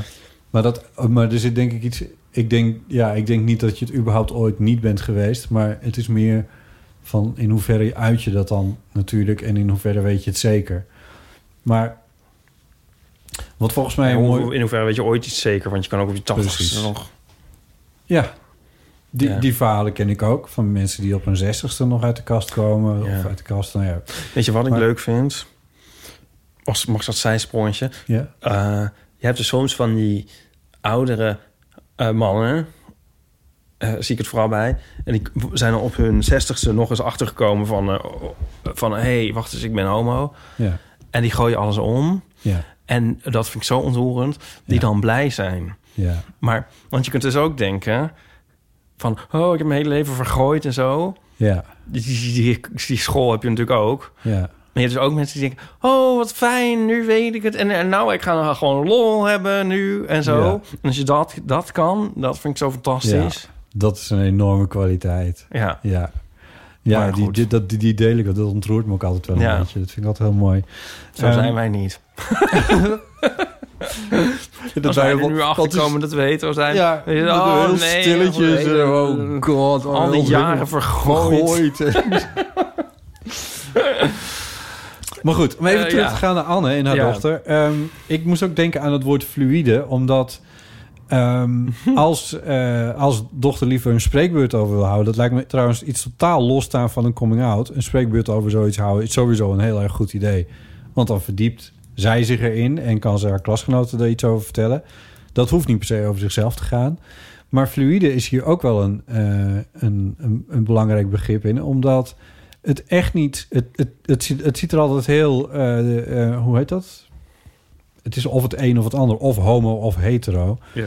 Maar zo werkt het natuurlijk helemaal niet. Sowieso zijn we ook wel bekend met het begrip bi, maar het is, het is dus sowieso ook een eh, spectrum. Vertel ik niet aan jou, Ipe, Ja. maar aan, aan Anna. ik hoef jou er niet uit te leggen. Oh. Maar de, de, de, ja, jij bent echt wel 100% gay, daar ben ik echt wel van overtuigd. Oh. Maar, maar eh, het, is ook niet zinvol om daar een percentage op te plakken of om het als een vaststaand gegeven te beschouwen. Eh, en dat lijkt me ook iets interessants om uit te leggen aan dochterlief. Van, nou ja, je, eh, prima als je jezelf nu lesbisch wilt noemen. maar weet dat, het, er een, een, dat er een heel spectrum bestaat aan wat je kan zijn. En het is heel eh, overzichtelijk om daar labels op te plakken. Maar eh, het is ook een beetje onzinnig. En je beperkt jezelf eigenlijk enorm mee. Ehm, dus dat leek me, leek me een tip voor, eh, voor haar. Verder zei Anne nog zoiets als van... dat de dochter zei dat je hele leven op zijn kop staat. Eh daar twijfel ik heel sterk aan bij iemand van 9 anno 2020. Of je, als je dan als lesbisch uit de kast komt... of dan hey, je leven op de kop staat. Dat vraag ik me toch wel een klein beetje af. f- voor, ja, zei ze dat zo van dat dat een soort iets is dat zij weet? Ja. Of bedoelde ze van dan staat het leven van het dochtertje op zijn kop? Ik weet Nee, niet wat dat- gevolgen dat- zijn als je op je negende uit de kast komt in een klasje. Nee, nee, het hangt natuurlijk ook wel een klein beetje vanaf hoe het, waar het klasje zich bevindt. Eh, als dat eh, op de Hoge Veluwe is of eh, diep in Zeeland of, of Amsterdam Diep in Westen. Dat eh zo. ja, nee. maar dat kunnen we niet aubergine. nee, maar, ehm, maar ik denk dat, je, dat dat ook niet een goede, ehm, een goede term is... of iets is wat je misschien eventjes met je dochter over zou moeten hebben. Want ik ben zelf niet zo van het uit de kast komen... in de zin van dat ik dat moment een heel erg goed en belangrijk iets vind in zijn algemeenheid. En ik vind het al helemaal niet dat je hele leven daardoor op de kop zou moeten komen te staan. Als je uit de kast komt en het is, het is echt ingewikkeld, bijvoorbeeld omdat je heel religieuze ouders hebt of omdat, eh, of omdat je vrienden er ineens heel ingewikkeld over doen, dan staat er misschien iets op zijn kop. Maar het is niet een gegeven dat, dat als je vertelt dat je op mensen van hetzelfde geslacht valt, dat het leven dan op zijn kop staat. Dat hoeft echt absoluut niet. En ik denk dat het verstandig is om dat bij dat meisje van negen even duidelijk te maken van, maar je leven gaat niet op de kop staan. Toch? Ja, tenzij dat wel zo is. Tenzij het wel zo is, maar het is niet een gegeven. Nee. Volgens mij zeg je behartenswaardige dingen. Maar als mijn persoonlijke mening wordt gevraagd... of wat zou jij dan doen? Dat vroeg ze ook eigenlijk. Zeker. En dan denk ik van ja... Hmm, want je hebt de neiging zelf uit een soort strijdvaardigheid en eh, zo... eh, van op de barricade en eh, we hoeven ons niet te verstoppen... en te denken van we eh, moedigen dit aan... of van ja, doe vooral. Ja. Maar persoonlijk, maar meer vanuit het, het kind gezien zou ik het misschien nog wel afraden. Of het Ja. er een beetje van afsturen, Ja, denk ik. want? Omdat ik misschien wel zou denken dat het heel veel overhoop haalt. En wat niet echt aan de orde is. En eh, ik kan dat niet, dat kan ik dus niet echt eh, goed overzien, Nee. zeg maar. En denk van ja, hmm, en is een spreekbeurt daar dan voor bedoeld? Dus ik zou dat dan in ieder geval proberen inderdaad om het in de algemene termen. Maar ja, in hoeverre is dat dan mogelijk? Want is- dat speelt er dan eigenlijk precies. Want Ja. spreekwoord is dat bedoeld om je te manifesteren of om... Ja, als konijnenliefhebber, maar niet per se als, eh, Ja. als, als lesbisch volgens mij. Ja, want als ze zeg maar een spreekwoord... eh, eh, eh, ja. Ja. Dus ik, ik dat, dat, dat weet ik niet. Dus volgens mij moet je in ieder geval niet denken van omdat het... ik zou dus niet vanuit een soort politieke correctheid het door laten gaan of aanmoedigen. Ik zou wel heel erg Ja. kijken naar het belang van de dochter en in, proberen in te schatten. Ik vind de leeftijd wel erg. Ik vind het wel heel jong. Ja, ik, ik, maar ik, weet ik denk maar wat hard op. Ja, nee, ja, ik, ik vind dat eh, ook behartenswaardig. maar ehm, maar ik, daarom zei ik dus ook van... Ja. het is niet gezegd dat je dan... dat je die spreekbeurt daar per se over moet laten Nee. gaan. En als je dat dan al wil doen... wat ik op zichzelf wel aan te moedigen vind... van eh, dat er in een klas van negenjarigen... überhaupt het bestaan van eh, homo's wordt... eh, eh, eh, erkend of zo. Of in ieder geval eventjes dat het te berde komt als een optie. Dat vind ik al heel erg fijn. Goed, in het leven van dit, dit kind zijn er dus al kennissen en vrienden die homo zijn. Dat vertelde Anne. Ja, wat zeggen die ervan? En wat Ja. zegt de meester of juf ervan? Dat is ook een goeie. Ehm, Die kan het toch misschien wel best. Maar die twee hoef je in ieder geval... Dat vind ik sowieso wat jij ook zei. Van, die hoef je in ieder geval niet aan elkaar te koppelen. Je hoeft niet met een spreekbeurt uit de kast te komen. Nee. Eh, hou verdiep je er eerst maar eens een keertje in voor die spreekbeurt. En dat, dat, dat hoef je niet op jezelf te betrekken, denk ik. Of kies misschien toch even voor die hamster in dit geval. Om een spreekbeurt over te houden. Ja. Ik ne- een- mijn nichtje, die volgens mij negen is... die moest op YouTube een spreekbeurt houden. Althans, daar was het op terechtgekomen. Ja. Ik denk achter een verborgen ding. Maar, eh, want corona, geen school en alles. Ja. En die had het over de scouting gedaan. Dat is een soort coming out. Ik vond, ja, ik vond het fantastisch. Ik, ik heb zelfs wat van geleerd. Ja. weet ik dan van de scouting. Dus dat vond ik heel erg leuk. Maar dat, dat, ik bedoel, dat kan dan ook nog Link eens in de een keer- show notes. De link staat in de show notes. Nee, dat gaan we niet doen. maar, Nee, dat is zielig. Eh, nee, leuk. Ja, ik vind, eh, ik vind het wel heel leuk dat eh, dit soort eh, onderwerpen op de, onze telefoon binnenkomen. komen. En ik vind het ook interessant wat andere mensen hier nog over Ja. te zeggen hebben. Dus, Ik ook. Ik ook. Berichtjes zijn daarover van harte welkom. Ik kan me één spreekwoord herinneren van mijn lagere schooltijd. Niet door mezelf gegeven. Die ging over het Przewalski-paard. een, een jongen had het, vond dat dus een interessant dier en zo. En die naam gek. En hoe schrijf je dat dan? Daar ging eigenlijk die halve spreekwoord over. Daar maar heb je dan vervolgens nog eens een keer het hele Nationaal Dicté mee gewonnen. Maar ja, dat, dat, zo, dat blijft me dan dus 40 jaar bij. ja, Verder weet ik geen één spreekbeurt meer. ik was zo altijd doodzenuwachtig voor spreekbeurten. Vond het verschrikkelijk. Ik keek daar Weet jij nog weken eentje waar- tegen die jij hebt gehouden? Ehm, ja, maar dat was bij Nederlands. Ik denk drie, vier haven of zo. Oh. Over de vlucht regenwulpen van Maarten het Hart. God. Ja, dat is ook een nogal pittig boek om eh, te kiezen. Maar goed. eh, ja. Nee, maar oh ja. ja, ik dacht dus heel erg aan lagere school dan wel, of basisschool. Van mijn middelbare school, oh god, moest je dan ook spreekbeurt halen? Ja, middelbare school moest ik bij Nederlands spreekbeurt houden. Over boekbespreking of weet ik veel. Dat kan me echt niet herinneren. Nee, ja. Ik kan me het vooral herinneren omdat ik er zo zenuwachtig over was. En ik kan me dit specifieke onder boek herinneren...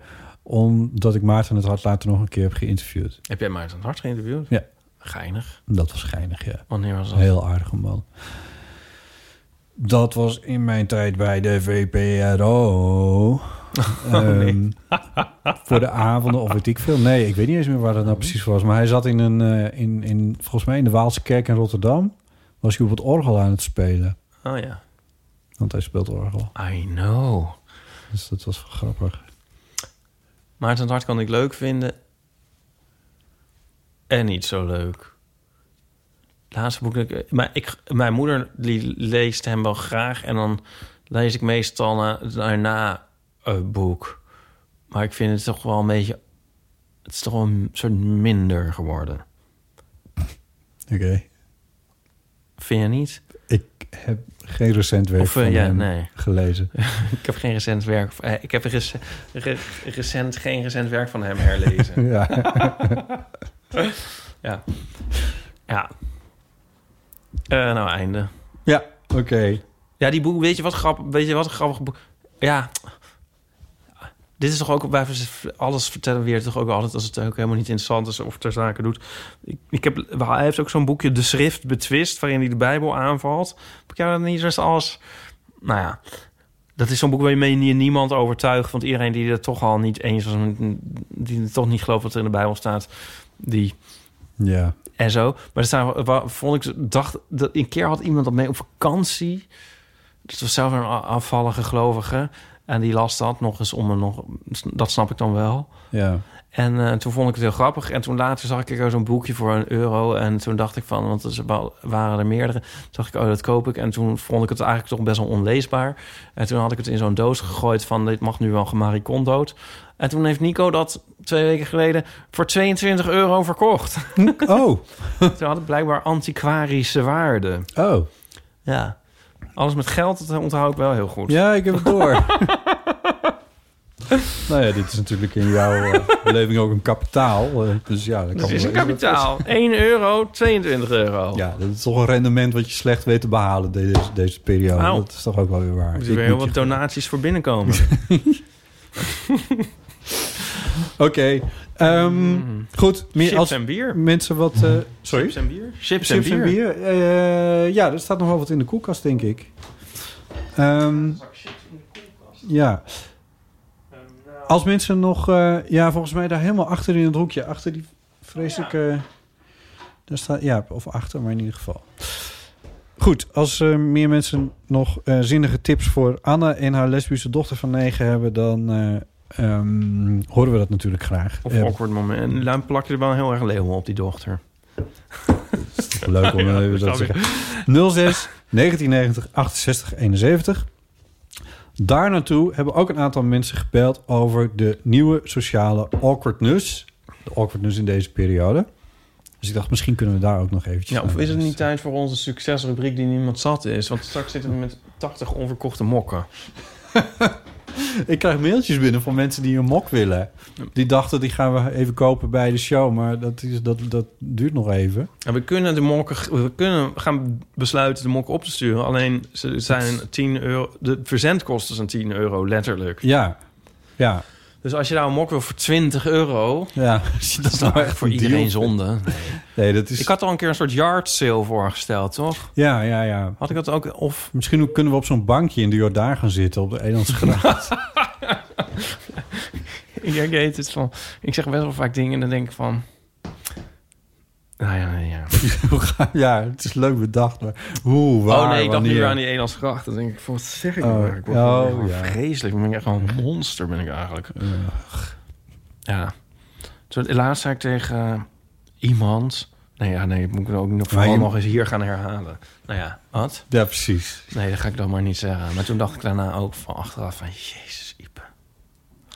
Eh, ja, een yard sale. Een soort yard sale? Ja. Ik weet niet eens wat dat is. Ik weet niet waar het woord yard sale nou weer vandaan komt. Wat is een yard sale? Ja, een garage sale. Een garage sale. Kunnen we dat niet doen met die mokken? Ja, Nee, waarom? Mensen moeten thuis blijven. Blijf thuis. Ja. We kunnen ze opsturen, maar het kost 10 euro. ja, het is echt takken duur. Dat is, ik heb het... Nou ja, goed. Anyway. Het is ook een enorm gedoe. Eigenlijk moeten we dan, eigenlijk moeten we dan 30 euro vragen. Want voor, Ja, want het moet ook eh, verpakt en het moet er naartoe. dan moet je er naartoe. het kost 40 euro. Het Mok- kost Je 100. kunt een mok krijgen, maar het kost 40 euro. En we gaan hier misschien een keer iets op bedenken, maar die shows Je gaan we het is, spelen. het is je kan gewoon eh, eh, jezelf aanleren lucide te dromen. Ja. En dan kun je dromen dat je zo'n mok dat hebt. je zo'n mok hebt. Dat- en dat er dan thee in zit.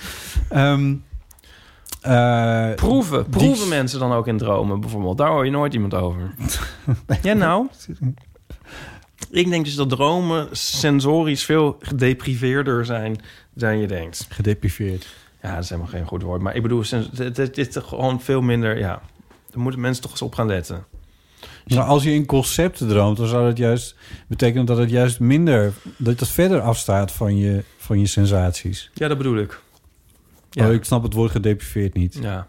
Oké, dat accepteer ik. Ja.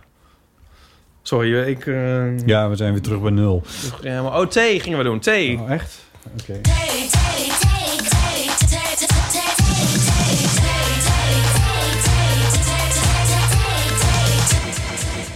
Zat even sociaal gedistant, eh zat ik die theezak... Oh, het is nu al een puinhoop. Nou ja, laat maar. Oké, ja. Je kiest een theezakjesvraag uit. Ehm Zo ehm, werkt het niet. Nee, nee, nee, nee, nee. We hebben toch allemaal... Nee, nee, nee. We hadden dus al die vragen... Die moeten we uit Saskia's auto halen. We hebben al Ja. die vragen van die shows. Daar zitten superleuke vragen bij. Ja. Die moeten we in de rubriek T gaan doen. Is waar. Nee, ja, echt. Nee, ja, die ligt natuurlijk nog op de stapel allemaal... vanwege dat we nog shows gaan spelen. Hoe bedoel je? Nee, dus in de show, Ja, mensen, know. daar kon je, je... Dat verleg ik nu even uit Oh, ja. aan de luisteraar die er niet bij was. En Dan kon je... Daar hadden we... Dan kon je je vraag... Je thee-zakjesvraag inleveren. Op flyers die voor nu even voor heel veel geld op eBay staan. En... ehm, oh nee, die hebben wij juist allemaal. We hebben er dan zeg maar per avond een stuk of drie Je ook- behandeld. je maar we hadden... kopen bij Nico voor 22 euro. Ja, maar we hadden, we hadden dan, zeg maar, weet ik veel... Nou, ja, tientallen vragen, die we dus niet allemaal behandeld hebben. Maar er zaten dus heel leuke vragen bij. En die hebben we wel bewaard. Alleen, we hebben het hele decor, het enorme decor, Ja, de dat hele productie. Dat staat in opslag Die bij staat de in NOB. opslag. en ehm, die zitten in de auto van de Technica, Ja. Saskia. Ja. En de bedoeling was een aantal dagen, maar dat worden nu een aantal maanden of jaren of eonen. Ehm, dus daar moeten we nog iets op verzinnen, maar daar, zitten dus ook die briefjes in. Ja. Maar daar zitten heel erg leuke vragen in, wel wat leukere vragen dan deze allemaal. Ehm, dus ja, die moeten we eruit halen. Ja. Zullen we de, de succesrubriek dan maar even opschorten... tot we die weer terug hebben gevonden? We hebben deze vraag letterlijk allemaal al gehad. Welk, Dat geloof ik meteen. welke ja, film je meer? Dit hebben we allemaal al gehad. Ja, de laatste. ik- Waar voel jij je thuis? Oké. Ah, Die hadden we volgens mij ook. Waar dan? Maar ja... Waar ik me thuis voel? Ja. Nou, ja, thuis. Ja, weet ik veel. In de Jordaan. Nee, dat. In de, Jord- in de Jordaan. In de Jordaan. ik eh, moest... eh, ik was gisteren heb ik een heel stuk gelopen door de stad. Onder andere door jouw buurtje. Namelijk een deel van jouw buurtje waar ik eigenlijk nog nooit was geweest. Namelijk de... eh, is dat... Wat, hoe heet die kade daarachter? Transvaalkade. De Transvaalkade. De Transvaalkade. Wat een mooie huisjes staan daar. Dat is echt heel dorps. Geinige pandjes. Geinige pandjes. Dat zal ook wel een lieve daad kosten. Ja. En toen dacht ik, oh, maar dat... dat, ja, het is natuurlijk niet te alle mooie plekjes in Amsterdam zijn gewoon echt takken duur. Dus het zal echt niet te betalen zijn om daar een huis te kopen. Maar ehm, eh, toen dacht ik, oh, dat, dit, dat, dat zijn mooie thuisjes. Zo, dat heb ik letterlijk gedacht gisteren. Oh ja. Toen ik daar liep. Je weet, je weet welke huisjes ik bedoel, denk ik. Aan- aan- Ja. aan- aan- langs het water. Ja. Zo uitkijkend over de watergraafmeer, zo ongeveer. Ja. Ja, daar lopen we nu de hele tijd. Of Ja. ik of wij. Ja. Dus eh stalkers opgelet. Ja. Ja. En eh, dat is heel mooi. Ja, dat is zeker eh, dat is leuk. Of ja, heel mooi. Het is ook een wel een beetje bij gebrek aan beter natuurlijk. Nou ja. Nee, het is wel mooi, maar het is ook weer niet zo mooi. Ik bedoel, Vind je? In een, op een mooie plek zou je er niet naar op of om kijken. Nou, weet ik niet. Het kwam bij mij wel een beetje een soort van Zaans over ook of zo. Ja. Nee, het is mooi, maar het is niet eigenlijk. Het is ook niet het derde wereldwonder. Achtste. Nee, nee, maar wel... ja, ik weet het niet. Het is wel. Het is zo'n het is zo'n straatje zoals je die in Snake ook hebt. Weet je wel, op, op die manier misschien dat dat mijn associatie ook was. Dat ik dacht van, nou ja, dit, dit, dit voelt wel heel bekend of zo. Ja. Het is een beetje dorpser daar dan, dan, dan het hier bijvoorbeeld is. Ik vind het hier wel vrij grootstedelijk. Nou ja, bedoel... Ja, nee, het is dorp. Het is een beetje wees, weespie. Ja, ja, dat. Berkel. Mm, nou, oh, oh god. Ja. Ja. Ja. Dus daar voel ik me thuis, denk ik dan. Op de Transvaalkade. Vond ik leuk. Ja. Ja. En jij? Eh, eh, ja, thuis. Hè? thuis. Oh ja, thuis. thuis, thuis. Ik zit te denken van, behalve thuis waar je thuis voelt, zo van, eh, ja. Ik voel me hier ook wel redelijk thuis. Dat ik hier zo mijn jas op de bank pleur en gewoon de ijskast openmaak, ongevraagd en zo. Ja, Dat, ik heb eh, er wel eens over nagedacht. ik heb er al eens, ik weet niet of ik dat ook verteld heb in de show, maar eh, nu ben ik natuurlijk hier voor de tweede keer sinds de isolatie, maar ik ben hier nu wat minder vaak. Maar op een gegeven moment was ik hier dus zo vaak, toen stond ik hier voor de deur naar mijn sleutels te zoeken. echt waar? Ja. Dat dacht ik, oh nee, ik moet aanbellen. Misschien krijg ik nog wel eens een centje. ja. dat vind ik wel heel grappig.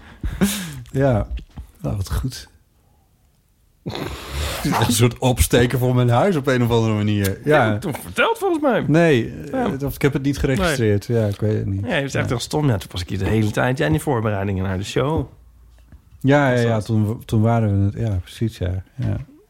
Ja. Weet je wat ik nu... Ik, echt een totale losse associatie. Maar op een of andere manier moet ik er even met iemand over praten. Want dat lukt... I don't know. Maar in ieder geval. Dit is... mijn- Oké, mijn huis, de woonkamer, zit een, eh, iets wat op het noorden. Het oost, noorden, oosten zo ongeveer. Dus ik heb 's ochtends tot een uur of twaalf heb ik nog wel wat zon. Maar daarna verdwijnt dat heel snel. Dus dan heb ik de helft van de dag geen zon meer. Achter heb ik een relatief groot raam. Mhm. Eh, en daar is de hele dag eh, zon. Maar daar kun je niet echt zitten. Nee. Want dat is mijn slaapkamer. Ja. Ehm, en ook omdat het bed... Op, ja, het is heel klein allemaal. Dus het past er maar eigenlijk op één manier in.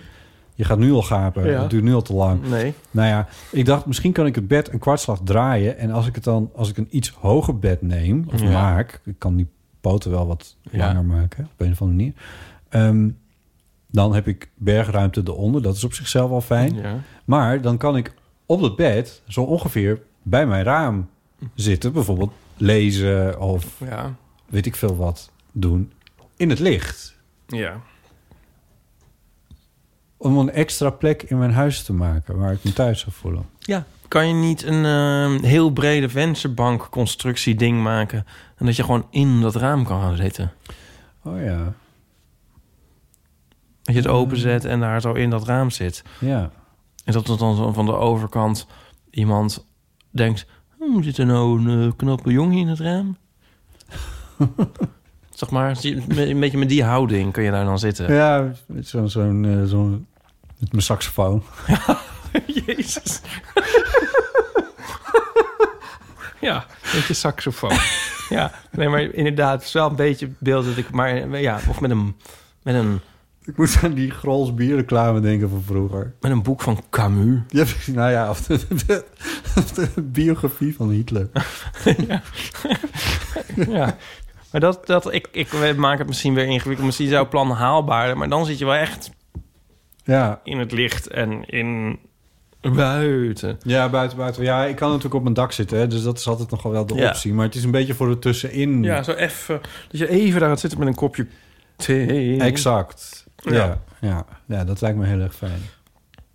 Nou, misschien ga ik dat wel eens eventjes construeren. Ja. Dit is wel de tijd om, om naar de bouwmarkt te gaan. Oh ja. ja. Nou, goed, anyway.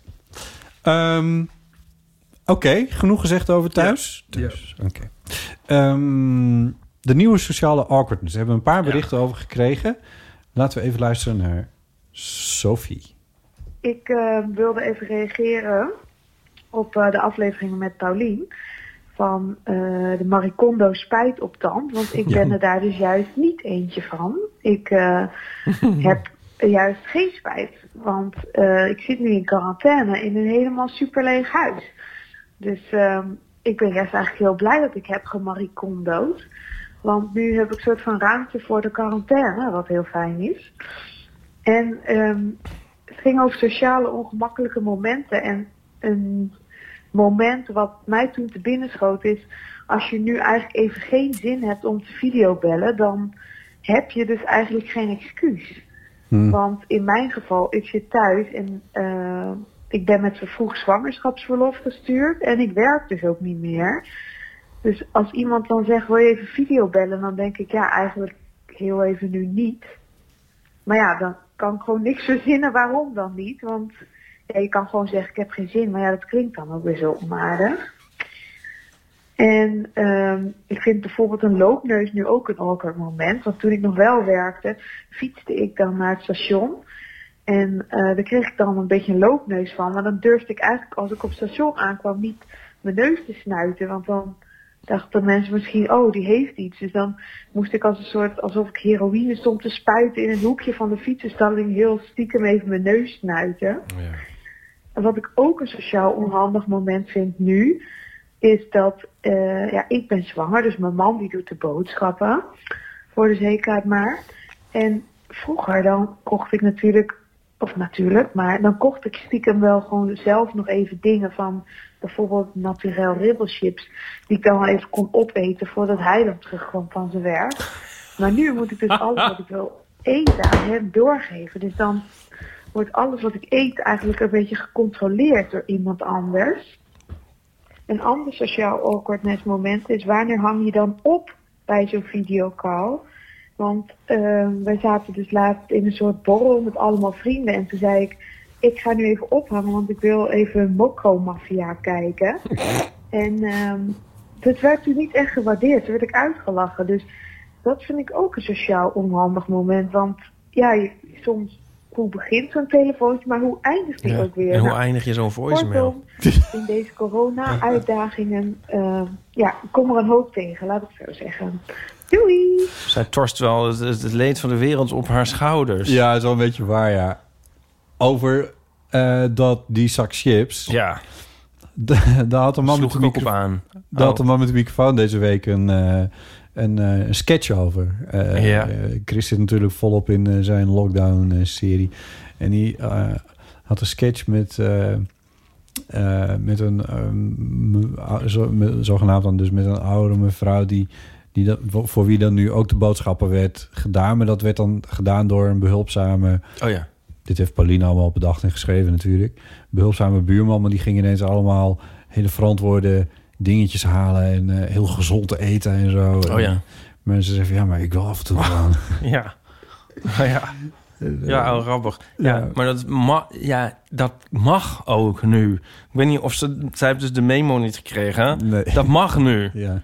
Ja, ik zeg dat ook de hele tijd tegen Nico. En als ik boodschappen ga doen, van... eh, dan zit hij zo van, wel, ja, eh, appels, appels. Dan denk ik, ja... ah. Maar je moet ook iets lekkers. Je, we moeten er wel eh, een beetje Je doorheen. over- Overleven inderdaad, ja. Ja. Ja. dus dat moet iedereen begrijpen. Ja, Nico nam ook heel lief voor mij. Neemt hij ook af en toe iets lekkers mee. Ja. Ja. Ja, maar als, ik, als hij het niet doet, dan vraag ik er wel om. Nee, maar Want, je, eh, je hebt natuurlijk ook helemaal ja. gelijk, want je krijgt het nergens anders meer. Eh, want in andere gevallen ging je nog eens Alle- even naar een ijs... verder is alle vreugde uit het leven verdwenen. weggeknepen. Nee, maar je ging nog wel eens naar een, naar een ijssalon. Nee, goed, die zijn er volgens mij wel weer open. Maar een ijssalon of zo. Om even een ijsje te halen of het, God knows what. Maar dat... Dat, dat, zou ik nooit is- doen, maar- Nee? Ik hou niet van ijs. Oh. Ja, dat kan wel in die stomme meme van... eh, of die, die, die, die challenge. Waarom belt Dirk Boekhuis nooit meer in? Van eh, vijf dingen die iedereen leuk vindt, behalve jij. Heb je dat ook gezien op Twitter? Oh ja, oh die ja. ding- wat je de hele tijd dan allemaal zit te lezen... en dan denk je van, oh, wat stom. Oh, even lezen. Ja. ja, dat heb ik met ijs. Als ik Dat nooit meer eh, één hap ijs zou krijgen in mijn leven... dan zou ik... Fijn. Prima. Zal, zal ik proberen om hem voor jou in te vullen? Dus ijs, ja, oh ja. ananas. Ja, oh ja, gadver, maar dat vindt toch iedereen vies? Ananas vind je stom, dat vindt iedereen lekker. Even kijken. Oh, het wordt nu al ingewikkeld. Ik vind eigenlijk alles leuk. Positief iemand. Ja, je bent heel, heel optimistisch mensen inderdaad. Je probeert even dingen te denken. Eh, fietsen. Fietsen, nou, dat vindt ook niemand leuk natuurlijk. Eh, ja. Eh, nou, drie. Vind ik alles wat. iemand, moet er ook iemand in, vind ik. Oh ja. Zo iemand die iedereen leuk vindt, maar ik dan niet. Mm. Hm, Nee, dat weet ik zo niet. ik ook niet. Nee. En jij dan? Ik vind het een stomme, een stomme Jij, het, het leven. De wereld. De kosmos. Nee, nee, nee, nee. Heb je gezien wie er nou ook vegetariër is geworden? Nee. Henk Ja. Krol. Ja, jij retweette dat. Oh, toen dacht ik, ja, ik zit dus iets meer... Ja, ja volgen mensen me wel op Twitter? Ik volg jou op fotostrips Twitter. op Twitter. Ik volg jou op Twitter. Ehm, we hebben geen eeuw van de amateur Twitter, gelukkig. Maar ehm, ja, ik, moest, ik, ik, ik las berichten. Henk Krol, die is dus nu vegetariër vanwege de coronacrisis. Eh, maar niet zeg maar voor uitgezond is, maar echt dat hem de ogen geopend waren. En eh, ik bedoel, die man...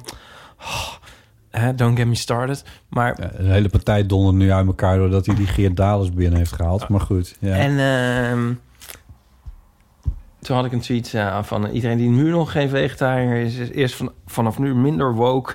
ja, ik moest daar heel hard om lachen. ja. Ehm, ja, daar moest ik zelf ook heel erg om lachen. Hoe kom ik hierop? Eh, mensen waar jij een hekel aan hebt misschien? Die iedereen leuk vindt, behalve, Behalve ik. jij? Ja, dat- het. ik weet niet hoe ik erop kwam. Dat zal Ja. niet. Oké, sorry. Eh, dit was een, weer een complete non-sequitur. Weet je Van wie hier ook heeft ingebeld? Nou, Bram de Wij. van de wijs.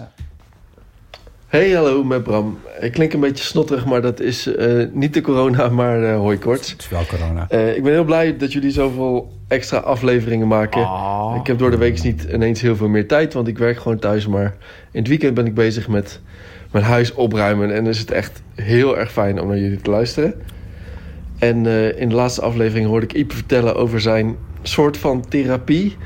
Eh, en daarna alle verhalen van luisteraars die eh, ongemakkelijke videogesprekken hadden. Toen moest ik denken aan mijn eigen ongemakkelijke videogesprek van de afgelopen week. Namelijk met mijn psycholoog. Ik heb in mijn vlog al best wel veel geovershared over dat ik graag een, wilde gaan praten met de psycholoog. Dus ik kan nu nog wel meer oversharen, dacht ik. Ehm, ik was bezig met een heel erg lang intakeproces. En eh, dat werd nu natuurlijk eh, onderbroken door corona. Eh, want dat ging even een paar keer niet door. Maar de laatste keer had ik het telefonisch. En dat was al best wel ongemakkelijk. Omdat de psycholoog dus thuis zat. En die zei de hele tijd... Sorry voor de vogels, sorry voor de vogels. Ik hoorde inderdaad vogels op de achtergrond. Ik dacht, hè, zit ze dan in een park of zo? Maar toen bleek uiteindelijk dat ze vogels als huisdieren had. Eh, en toen ik dat eenmaal wist, kon ik eigenlijk niet echt meer aan iets anders denken... dan dat zij vogels als huisdier had. Maar eh, deze week had ze uitgevogeld hoe ze kon videobellen. En dat ging eigenlijk technisch best wel goed. Maar het was wel raar. Eh, het was telefoni- telefonisch ook al best raar om zo allemaal intieme dingen te vertellen. Maar met beeld erbij Gaat je best via af, computer. Ja, gek. En, en eh, ik zat dan op mijn slaapkamer allemaal, allemaal verhalen te vertellen. Terwijl ik wist dat mijn vriend in de huiskamer zat. En de buren misschien door de muren wel dingen kon horen. Ja, ik vond het niet heel fijn. Maar wat eigenlijk het, het ergste was... eh, het, het gesprek begon natuurlijk met dat zij aan me vroeg... hoe gaat het met je? Eh, en ik was heel even vergeten door de ongemakkelijke setting... dat zij dat natuurlijk niet vraagt uit soort beleefdheid van even lekker kletsen... maar dat dat gewoon een professionele eerste vraag was van het gesprek. Eh, dus nadat ik daar antwoord op had gegeven... ging ik dus ook uit beleefdheid aan haar vragen hoe het met haar ging. Eh, en daar, ja, daar, daar gaf ze ook heel professioneel antwoord op hoor. Maar eh, terwijl ik het vroeg, dacht ik al: oh, kut, dat is helemaal niet de bedoeling van dit gesprek. Maar door die hele rare setting we- kwam het er toch uit. Nou, dat was mijn ongemakkelijk verhaal. Doei! Dankjewel, Bram. Dankjewel. Volgens mij is het gewoon... Fijn om Bram te horen. Ja, fijn om Bram te We horen. hem natuurlijk altijd in zijn vlogs. Precies. Eh, maar volgens mij is het, is het prima om aan je therapeut te vragen hoe het met hem of haar gaat. Het gaat wel van je tijd af. Ja, dat is natuurlijk wel... Nee. ja, dat is net als bij ons. Tijd is heel kostbaar. Ze zullen wel wat gewend zijn. Je kan het niet snel fout doen bij de therapeut. Nee, dat lijkt me eigenlijk ook niet. Nee, en eh, oversharen is caren. ik weet niet. Ja. Overshare is een leuk woord, ja. Het is een grappig... Wilt u nou een tegeltje van deze uitspraak? Het kan voor 40 euro. Nee, ja, overshare is een grappig woord, toch? Dat is een bijna inherent grappig woord. Ja. Vind je niet? Oversharen is een woord, dat is al bijna een soort grap als woord. Zo van, dat is al een soort grappige situatie. Ja, maar het is ook een soort... Het is, een, an- het is een soort... Het is zelfs met ironie dat je de... Je haalt ergens de angel uit, maar ondertussen zeg je het wel. I- ah. Ja, maar dat maakt het ook grappig of zo.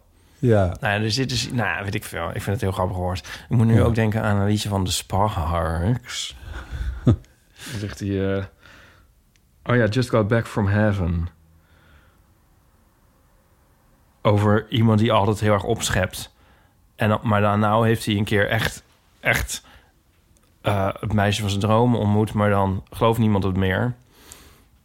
Want omdat hij altijd zo opschept. Ja. Dan zegt hij van... I can, see their play, I can see their faces as I mention places. Places that I've over-described. But this time I swear it's the truth. I just got back from heaven. Vind ik grappig. Places that, I, that I've over-described. Overdescribed. Dat is toch Dat is grappig? een vorm van overshare eigenlijk. Ja, nou ja, het is anders, maar het is ook Ja. grappig. Fijn dat we zo inhoudelijk ingaan op het verhaal. Ja, nee, het lijkt me ontzettend moeilijk om wat te doen, een therapie te doen via de Ja. Zoom. Dat lijkt mij complex. Zet je dan wel of niet je eh, eh, touch up my appearance aan?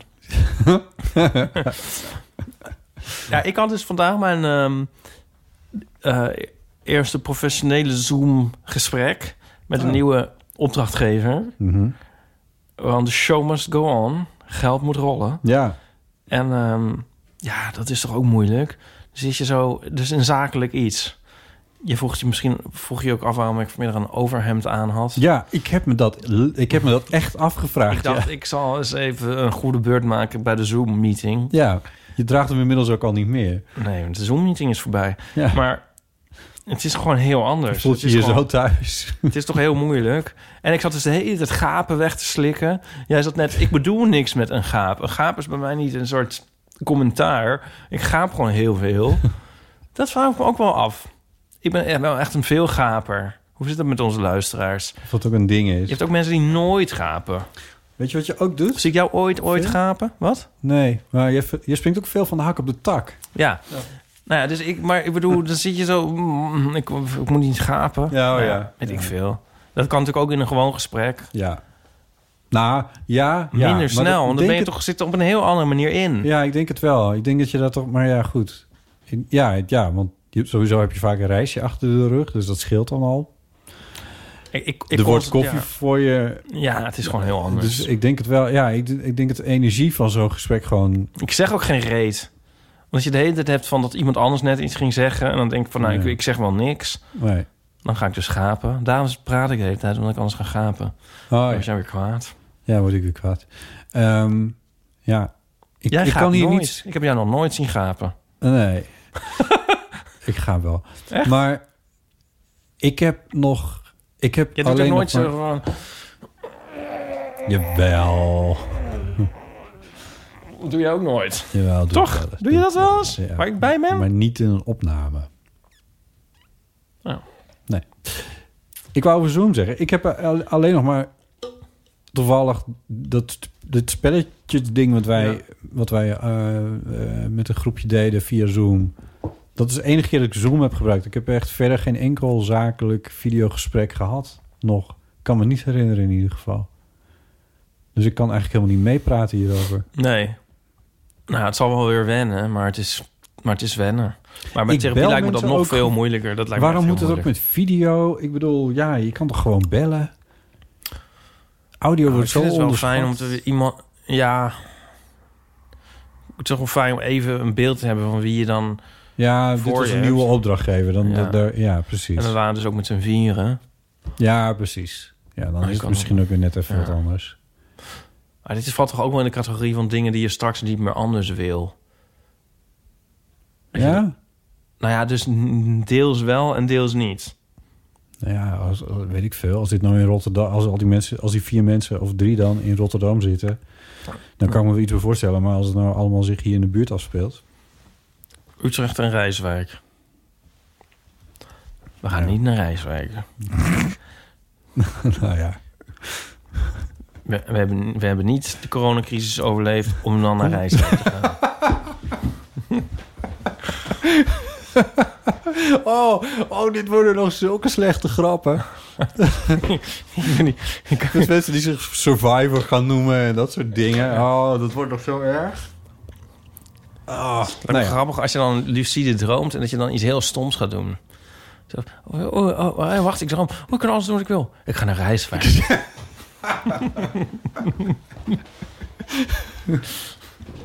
Weet je waar ik vandaag ben geweest? je zal het niet geloven, maar ik droomde dus over. Ehm, zullen we nog één berichtje doen? Ja. Eh, want er zijn nog veel meer. Oh god. Maar ehm, die... Stop met berichten inspreken. nee.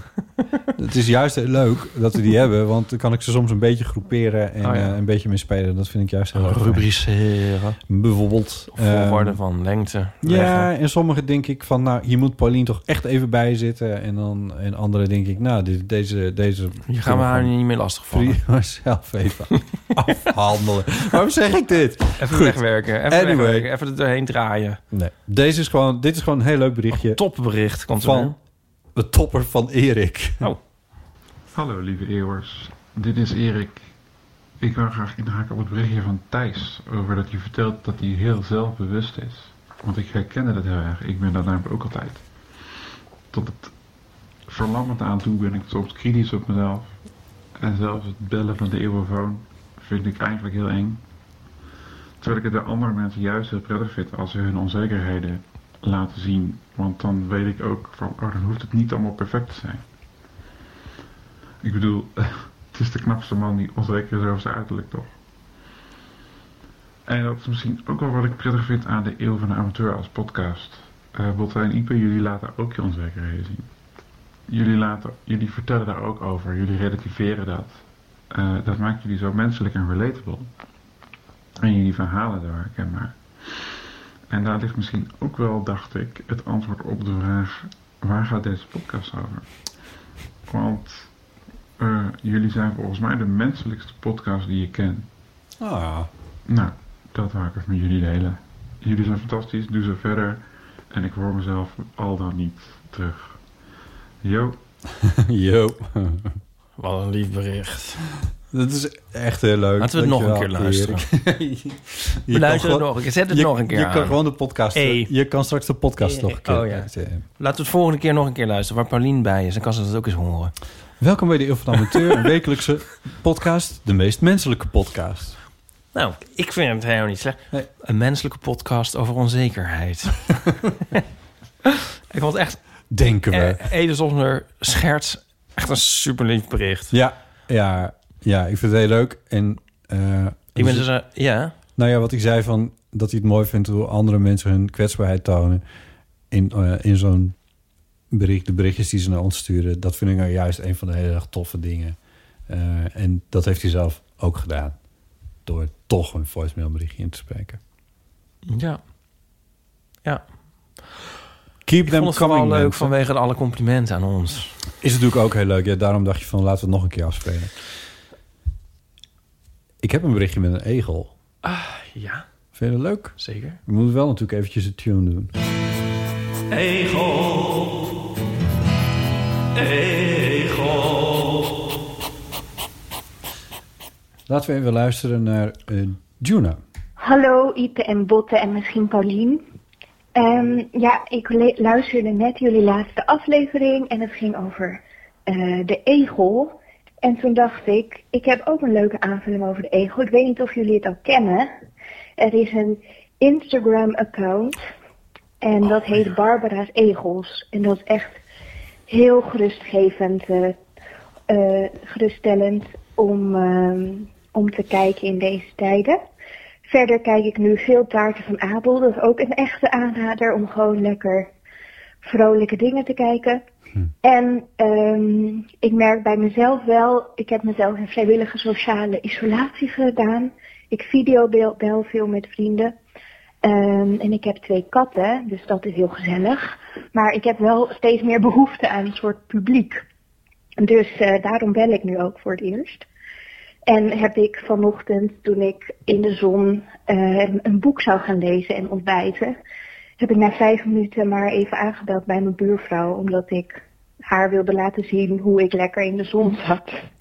Dus ehm, zo gaat het hier in Wageningen met, eh, in deze crisistijd. Groetjes van Juna. Ja, dankjewel, uh, Juna. Eh, dat zou ik zelf niet zo snel doen. Die kat heb ik niet meer opgelet. Ik zat ondertussen Ja, Barbara's zat- egels te volgen. Ja. Maar ja, altijd als je dan iets gaat volgen, dan moet je het eerst invoeren. En dan krijg je eerst een scherm met zeven knappe jongens. Of mannen. Heb jij dat niet? Ja. en een koe. Ik heb Ja. altijd zo dieren en apps eigenlijk. Daar komt het neer. Oh, een mooie een koe. koetje en eh, Oh. iemand in een soort boksring. Oh, mijn zus, mijn zus op de boerderij in Friesland, Ja. die heeft nu allemaal jonge lammetjes. Kijk nou toch. Dat is ook zo zoet. Maar Barbara's Dat is egels echt wel een hele knappe koe die jij daar hebt. een heel knappe koe. Uh, Barbara's Egels was ik... eh, dat, die ehm, kende ik nog niet. Dus dat ga ik dan nu volgen. Kun je het even cureren, eh, gewoon met de eerste oogopslag, de eerste drie foto's die erop staan? Nou, ik zie, kijk... eh, een soort, we zien een soort night vision cam Ja. van een e- egel in een... eh,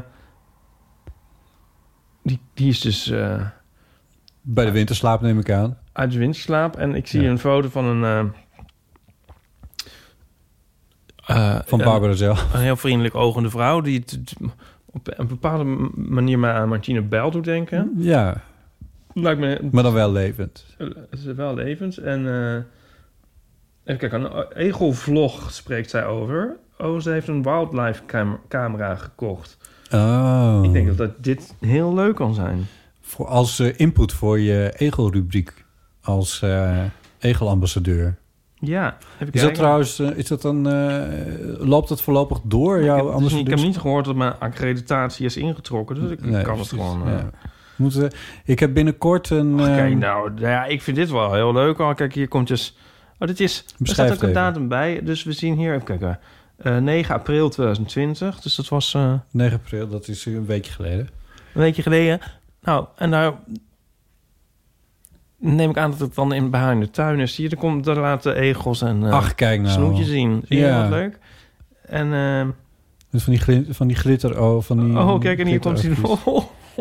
Oh, wat een verder naar buiten. Oh, kijk nou. Wat goed. En dan zijn er filmpjes. Camera is echt een, een wereldinvestering. Even kijken. Maar die filmpjes dus van egels die gehouden worden... en dat zijn dan ook vaak... is dat dan niet, niet Europese egel? Ja, met die witte- Dat willen we dus niet hebben. Nee. Maar oh ja, nu zien we de egelschalen. Nou, ik ga het wel Nou, even goed bekijken... ja, en ja. dan eh, laat ik wel weten wat we Ja. ervan vinden. Maar die beelden zijn wel heel leuk. Ja, wat goed. Wat een eh, ontzettend goede Bedankt tip. voor deze tip dus. Ja. ja. Alright. Ehm, wat zou ik nog net vertellen? Oh ja, ik zou zeggen dat ik binnenkort een eh, anderhalve meter reporter setje heb. Dat wil zeggen dat ik, eh, dat ik op afstand mensen kan interviewen. Met zo'n microfoonhengel, zal ik maar zeggen. Oh ja. Ehm, en ehm, misschien dat we op die manier... dan hoeven we niet te wachten tot september... om naar die eh, egelopvang te gaan. Misschien kunnen we Oh, dat dan toch doen. Als, dat moet natuurlijk daar ook maar mogelijk zijn. Dat is nog weer het andere. Maar Ja. Nou, laten we dat vragen. we kunnen het proberen. Of september, zei je dat nou? nou ja, weet ik veel wanneer, wanneer we alles weer mogen doen. Ik bedoel, hè, dat, eh, hopelijk volgende week. Maar dat zal niet gebeuren.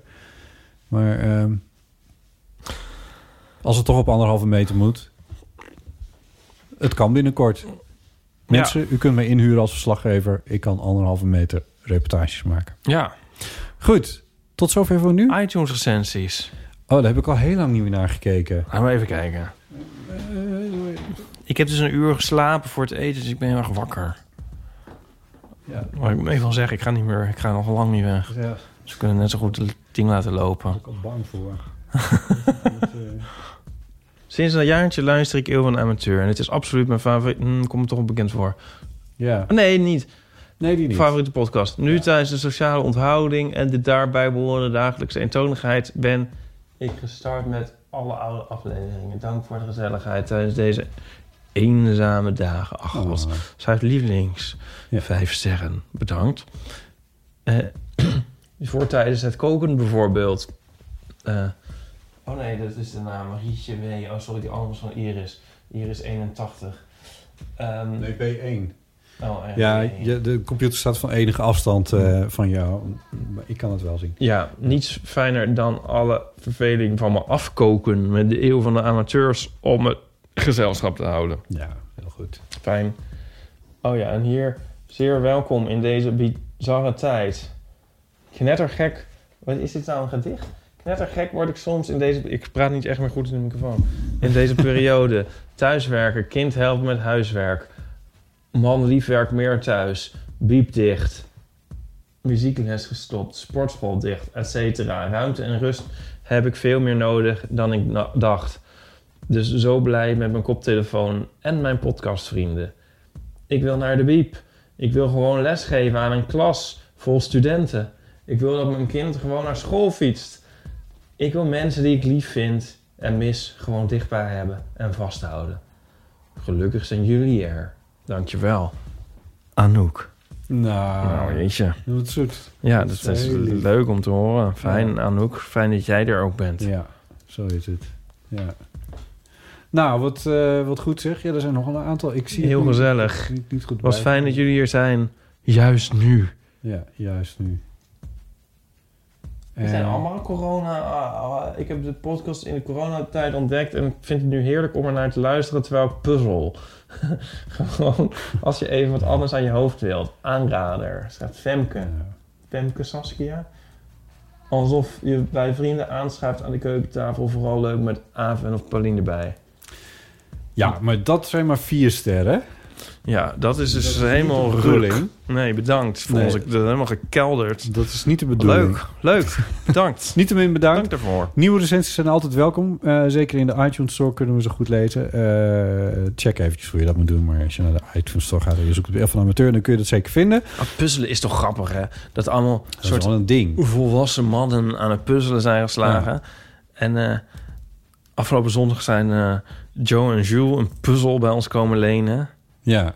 Nou, daar had je eens mee aan moeten komen eh, in de olden days. Ja, Ja, ja. ja. Ik vind het ook alweer lief. Ik vind het, het is heel lief natuurlijk. Ja. Ja. Ja. ja, maar ik bedoel, what's next? Straks komt er iemand een boek lenen. Ja, nou, moet niet gekker worden. Straks willen twee twinks een boek van Olle- met de Olleke Bollekes van Dr. Anne P. Mooi hoe je dit thuis bracht. nice.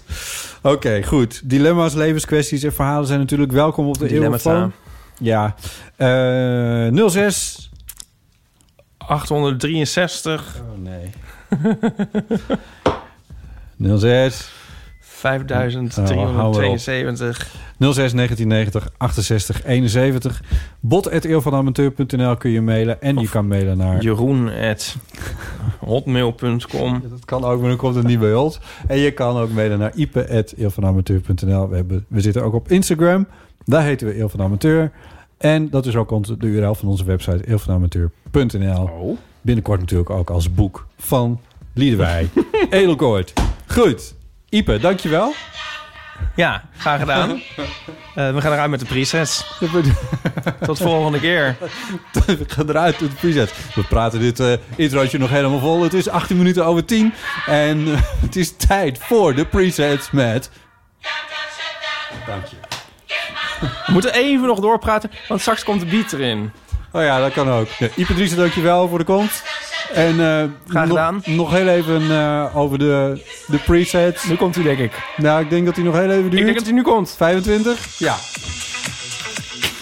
25?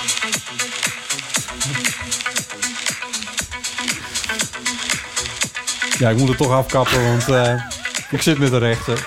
We zitten met de rechter. We kunnen dit niet laten horen. Maar check het. De presets met... da- da- Wat was het nou? Downtown Shutdown. Downtown, toch Downtown. Doei. Oké.